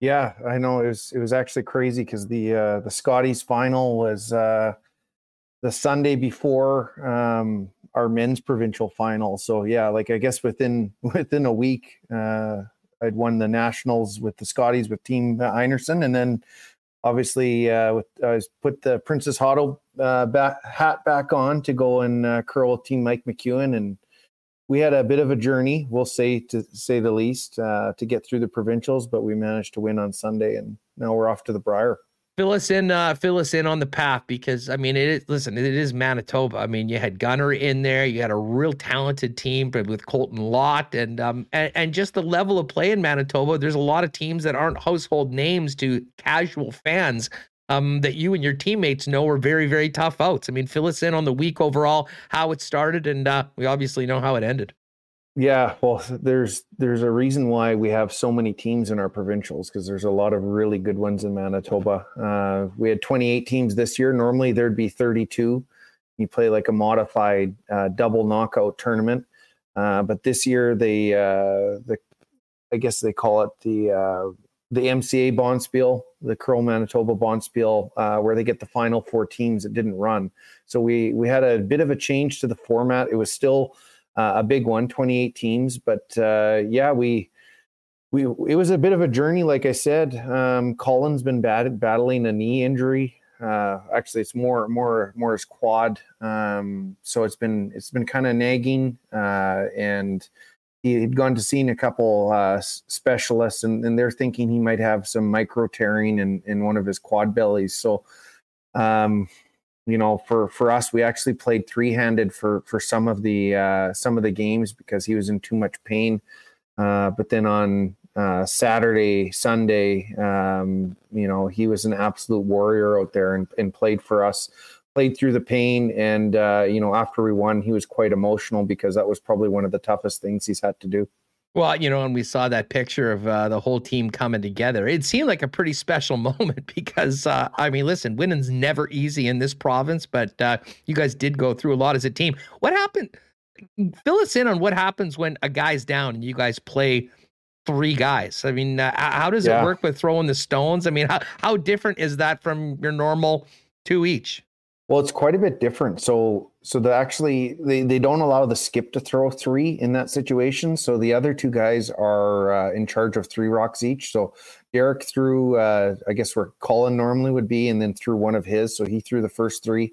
I threw the next three. But with doing that, like you only have one sweeper, and you know with how much communication is required when you're trying to make like a delicate draw or freeze onto another stone. It's really hard to do that when you're just out there on your own sweeping. So um, we had done it for one bonspiel earlier. Um, like I said, this has been a nagging injury for Colin, so he actually wasn't able to play with us in in our last tournament in December um, in Banff. So we played with three there uh, the whole week. So to be honest, we we had a little practice doing that, but it like it's it's it's night and day how much easier it is when Colin's out there and how much better our team is. So so we were grinding, as you would say, uh, but we managed to make our way, um, you know, undefeated up until that Saturday uh, one versus two game or one one game uh, versus team Colton Lott, and you know that's a very good young team that some people don't know about quite yet, uh, but they sure will. Uh, that's actually it's two members of Matt Dunstone's former rink, so they are very talented. Uh, they've won a Canadian Junior before. Um, they've got lots of experience, but you know they haven't been to the Brier quite yet. But uh, you know they keep working the way they are. There's without without a doubt they'll be there. So we lost to them in the one one one game, and that made us uh, drop down to uh, almost like the B side in the page playoff there. Uh, had to win a semifinal against another good young team, and then got the rematch, the rubber match versus uh, Lott in the final. Well, and, and, and you know what I mean. I, I, had heard of Colton Lott just from following the mixed, uh, because he and I believe it's Kadriana Sahaidak have been yep. one of the top mixed teams for a long time. And then when we were out, you know, watching uh, you guys and everyone out in Saskatoon at the Olympic trials, Um, when all of a sudden Matty Dunstone needed another guy, you placed the call to Colton and got a chance to see him acquit himself very well. But um, this just speaks to the talent in Manitoba that you know a kid like that, that are a man like that now, but still very young. Mm. Um, you know, with the experience and everything that he's done, not quite a household name, but um, that's exactly the sort of guys that you know you have to bring your best in if you want to beat them. And you were able to do it in the match that ultimately decided who would represent Manitoba. Yeah, he's like uh, Colton. Uh, Colton's a heck of a player, and I've played against him for a number of years now. And then obviously, yeah, he's been he's been making a name for himself in the mixed doubles world. I think like they're a top three or four ranked team pretty much every year uh, in the Canadian mixed doubles ranking system. So um, very talented, and uh, yeah, they really made us work for it this weekend. And honestly, I think that was that was part of you know why we were so emotional, like with what went Colin went through, and with what they put us through, like itself, like that team, and how hard they made us work for it. Um, you know, it really it really was special to be able to actually uh, come out as winner because they're just so talented. Uh, Reid Carruthers with us. Uh, I do want to ask you quickly about the Olympics, but um, you know, heading out to uh, Lethbridge for the Brier, which begins March fourth. Always a goal of uh, every team in Canada to participate. Um, am I seeing this right? Is, is, Gunner's team in as well, Jason Gunnlaugson, as one of the wild cards? Fill us in on you know just the field how it's working, and I imagine it'll be similar to last week when last year when I believe you guys were one of the wild card teams. Yeah, we were. So last year, um, their team got appointed. Uh, they were the defending champs, but we didn't get to have our provincials due to COVID. So their team got named as uh, because they had won the first, um, the last provincial that had ran. Um, so so their team, uh, their team was there uh, last year as Team Manitoba, and we were wild card. And then with us winning this year, um, they're high enough in the rankings that they they uh, earn themselves a wild card spot. So they'll be one of the three teams that are there um, from across Canada uh, as a as a wild card team um, in in the Canadian Championship. And it kind of looks like, from what I'm seeing in the rankings, it looks like they're actually going to be in our pool too, which will be fun. Yeah, I'm always great to see the Manitoba teams go head to head. I mean, uh, you know, one's going to win. Unfortunately, one's going to lose. But from your perspective, I mean, I guess the great honor is uh, getting the the brown and gold on, wearing that buffalo again, and uh, getting another patch. Oh yeah, without a doubt. Um, you know, I, I missed miss having that uh, opportunity last year. Um, you know, and it wasn't safe to run, so it makes sense. And um, you know, for us to to be able to to wear the buffalo again, it's it's just such a huge honor. It's it's actually like a bit of extra pressure, but I think it's it's one of those things that our team, you know, relishes that. And it's time to go and kick some butt. You know we've we've had a bit of a rough go um, at the Brier the last couple times that i've gone with uh, with mike uh, mike and the guys. But you know we had a strong showing at the trials and i, I feel like uh, there's no reason why we can't make a deep run into this thing fill us in on what the next couple weeks are like. Uh, now that you've got your spot, you know when it starts. You're going to get the draw shortly. I mean, uh, the fourth of March out in Lethbridge. I mean, uh, uh, what will Team McEwen be up to for the next couple weeks before it all gets going? Yeah, we're gonna be like Colin's gonna be focusing on on getting his uh, his his leg and muscle ready to go as, as best as he can. Um, we're gonna be naming a, a fifth player shortly.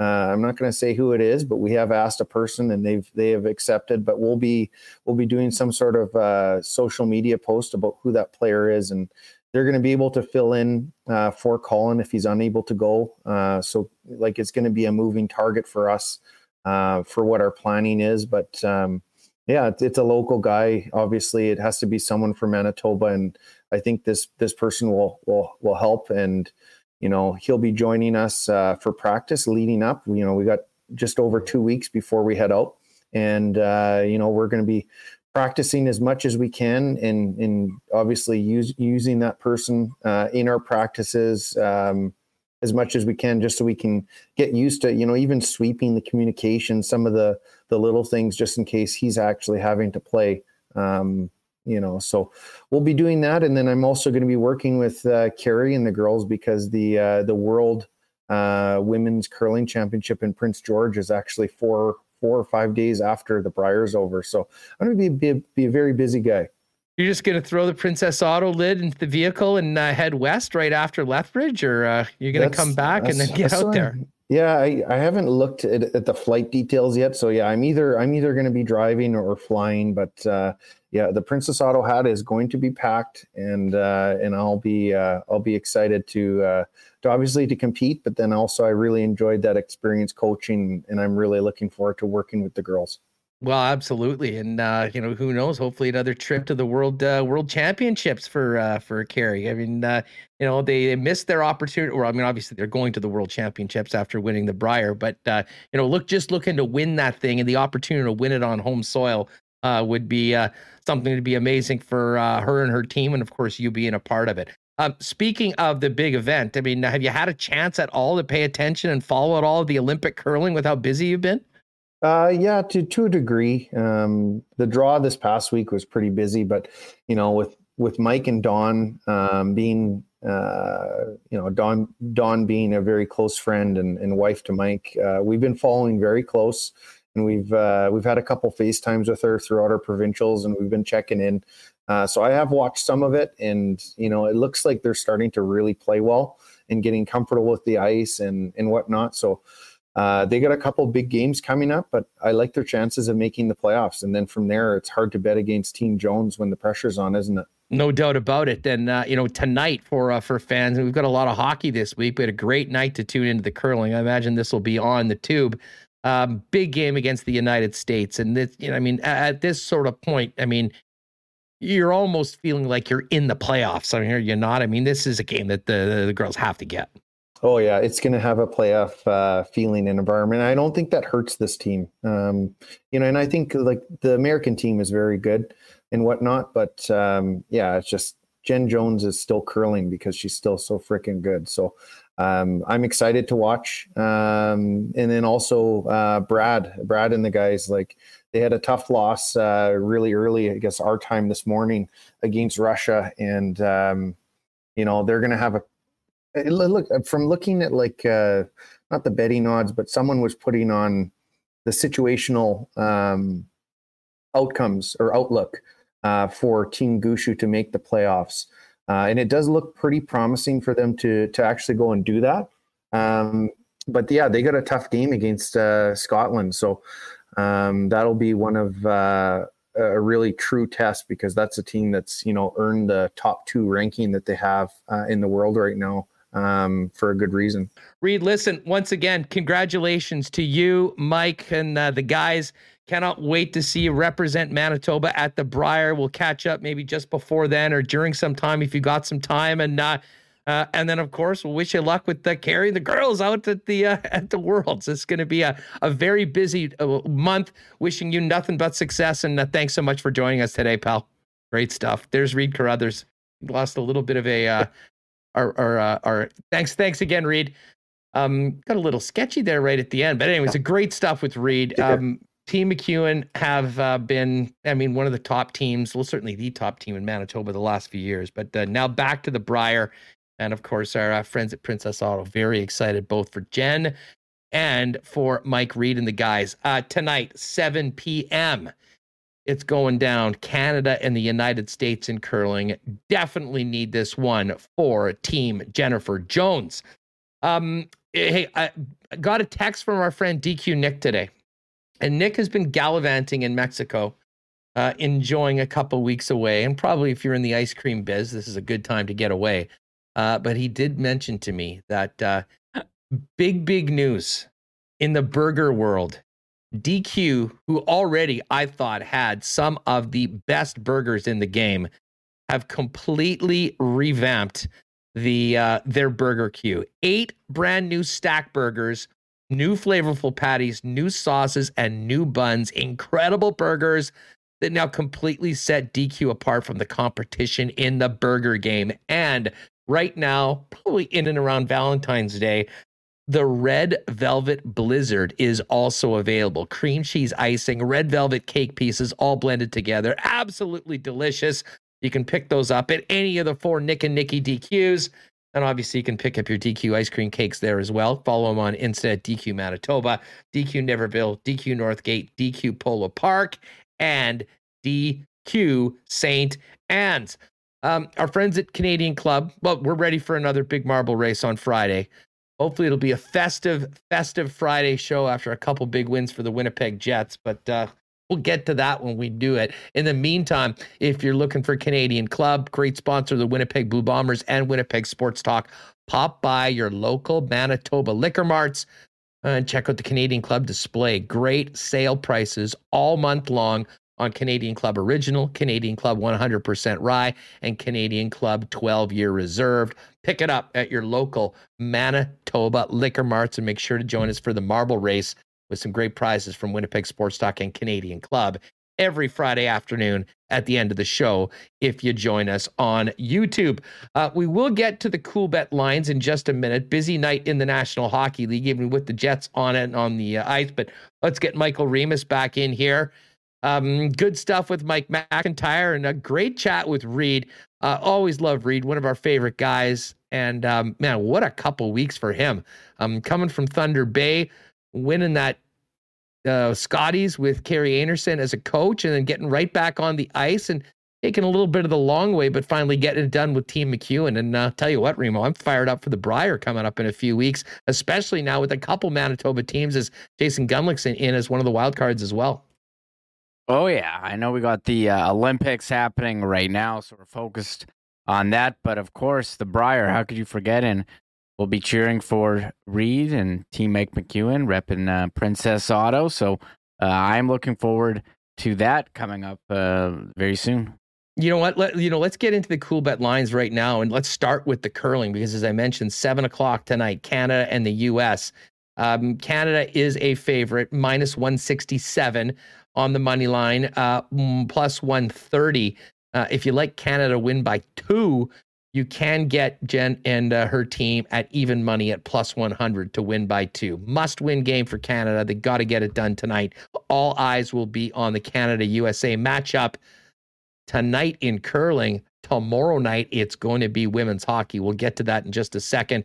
Other matchups tonight China, Great Britain, Switzerland, Korea, and the Rock versus Sweden all those games get going at 7 o'clock p.m. If you go down, uh, the Swiss are the favorites right now to win the women at plus 155, Sweden at plus 280, Great Britain at 5 to 1, and Canada plus 700, 7 to 1. Um, this Seems might like- be a good time to buy low in the Jones rink. I'm just saying. I think I probably will be doing that. Uh, so 7 to 1 for Canada. All those odds up at Coolbet Canada. Listen, before we get to the NHL, we may as well mention the uh, ice hockey. Uh, tonight, Canada is on to the quarters after beating China. Uh, they're a bit of a slight underdog against the Swedes. Uh, that game's going to be going early on Thursday morning, 7:30 p.m. our time. Um, plus 125 for Sweden, plus 175 for Canada, and a draw far as the uh, the money line just to win, Canada a slight underdog at plus 108 to win, whether they go to overtime or a shootout. Other quarterfinal matchups: USA minus 143 favorite over Slovakia. These are all three way uh, results. Uh, Russia a huge favorite minus 303 against the Plucky Danes, and Finland going up against Switzerland. Finland the favorite at minus 167. But the game that we're all waiting for uh, in addition to Jets Wild tomorrow night. And thank God, Reem, that Jets Wild is at 6 p.m. because that's going to give people an hour or so to get from the game or do whatever they have to do and then buckle up for one of the great rivalries in all of sports Canada versus the USA in women's hockey. Uh, and no surprise that Canada is a favorite, considering most of the action will be coming from Canada. Uh, but a wild number on this, and Dustin and I talked about this game today on the Lock Shop. Canada, and these are in regulation, is minus 154. USA is plus 315. And a draw is plus 350. This was the easiest bet I've made in a long time.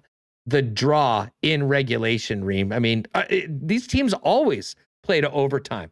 I'd like a draw parlay with a Marie-Philip Poulin overtime goal because she always seems to score the winner as well. But at plus 350, the States had 50 plus shots against Canada in the game earlier on that Canada won. I think this is going to be incredibly close, close, and I don't expect any different than what we normally get. And those are classic games on the biggest stages from these two teams. Yeah, it seems like someone always takes the uh, what the like round robin game handily, but when they meet in the finals, it's going to overtime. And Marie-Philip Poulin, she's done it so many times. Uh, most recently, what at the Worlds they had back uh, in the fall. I remember that. Uh, what an incredible game. So, yeah, 10 o'clock tomorrow. I will be tuned in. I'm going to race home uh, from the Jets game. And you're right, the Jets game's at 6, so it should be done uh, before 9 o'clock. You can get home, get your snacks ready, you know, make your popcorn, get your, your DQ. I did have a little DQ last night during the game, actually. But uh, again, uh, this Olympic hockey, big, uh, big 24 hours for Canada. Thursday or Wednesday night going to Thursday morning. Yeah, Schickster asking, didn't the U.S. dominate the round robin game? Well, I mean, they didn't dominate it; they lost, but they certainly had more shots in the yeah. game. Now, take that for what it's for what it's worth. Yeah, it was a round robin game. It already happened. Um, but this Canadian team is a powerhouse, and uh, that Jenner, Nurse, and Poulin line leading the way for Canada. But uh, it's going to be awesome. Anyways, you can bet at it over at Coolbet. Use the promo code WST uh, for a 100% deposit. If you haven't played there before, first deposit, they'll boost it up to $200 if you use the promo code WST. All right, let's get to the NHL tonight because it is a busy evening. Uh, all sorts of games, Reem. Uh, Buffalo and the Islanders, Tampa, Jersey, Boston Rangers. That's an interesting one. Brad Marchand basically uh, just waiting for his appeal of his suspension. Um, St. Louis, a big favorite in Ottawa. Pittsburgh, similarly hosting the struggling Philadelphia Flyers. Um, Nashville's back on home ice. They're taking on the the um, Capitals after that comeback win by the Jets on Saturday night. They'll look to get back in the win column. Nashville minus 139 favorite. And the Calgary Flames, a huge minus 312 favorite against the Columbus Blue Jackets. And the Dallas Stars back at it. Uh, a lot of Jet fans cheering for the Avalanche tonight. I'll tell you that much. Colorado minus 250 at home. And then you've got the Edmonton Oilers. And I did Lock Shop with Dusty a little later on. By the way, if you haven't seen the Lock Shop, make sure to check it out. You can check it out on, on our Twitter feeds just go through from just before the program. You can see the replay. But do us a favor, go on uh, Apple, Spotify, wherever you get your podcasts, and download Lock Shop for the audio version of that. Um, big win for the Oilers last night, two nothing, and uh, our old nemesis Stewie Skins Skinner back in net last night with a shutout for the Oilers. That never happens. Yeah, they finally got the goaltending. I was expecting, uh, you know, Connor McDavid to have a big game, but it was uh, it was definitely a quiet one. Only a couple goals. Uh, I don't know if they had uh, Evander Kane tribute. Us. Do, do we get a report if they put a, tri- a tribute video? I know that they were asking a couple Sharks players about him, and they were asking Kane. I think they're all just sick of talking about it, and I kind of we've kind of ignored it as well as much as we can. But it was big news, and now it's kind of gone back. But when I mean when he made the return, I mean, it's a big deal. And then Edmonton is coming here. If you want to do some pre scouting uh, tonight, they'll be here on the weekend. Yeah, Edmonton, they, uh, or I guess the Kings, I believe, is slight favorite in that game, minus 111, but it was minus 132 earlier. Of course, the Oilers playing on the second end of back to backs, which you know how that sometimes uh, can, uh, can skew the odds a little bit, but it certainly is not an easy spot playing in the second end of back to back nights. So there you have it. A pretty full slate of hockey tonight. And then back at it tomorrow with a game day edition of Winnipeg Sports Talk against the Wild. Well, all I can say, we talked a lot about last night's game. Very disappointing result for the Winnipeg Jets. But if you do want to be an optimist, the one thing I think we can see, certainly from the last week or so, is the toughest opponents and the uh, toughest games have brought the best out of the Winnipeg Jets with those wins over Minnesota and Nashville. They're going to need all that and more when uh, a pissed off Wild team comes to town. Yeah, I agree. And if you you know you're just a fan of the game, last you know last week's game against Minnesota was awesome. It had intent, intensity, a playoff feel, a Jets win. So I am looking forward to seeing what happens tonight. As you said, Jordan Greenway uh, saying they're fired up, and Marcus Foligno, what he'll be back in the lineup, terrorizing the Jets. Hopefully, he keeps it, uh, you know, within the rules. You don't want to see anyone getting suspended again. But uh, yes, that's the main event. We've been looking forward to this one well since last week. Well, big bounce back game needed for the Winnipeg Jets. A six o'clock game tomorrow. We'll be all over it. We'll talk Jets mm. wild and we'll get ready for USA Canada in the women's gold medal game. And we'll talk some bombers with the newest bomber receiver, Greg Ellingson, on his first visit to Winnipeg Sports Talk. That's all coming up on tomorrow's show. Uh, big thanks to Connor McClennon. Ice fans, make sure to check out the start of the program if you joined us a little later for one of the uh, stars of the ice talking about their season so far. Great Jets chat with Mike McIntyre and hitting the pebble with Reid Carruthers. Another Manitoba championship for Team McEwen, and they are off to the Brier on March 4th to try to win it for the first time. Um, once again, thanks to all of our sponsors and thanks to everyone that joined us in chat today, as well as those of you listening on the podcast.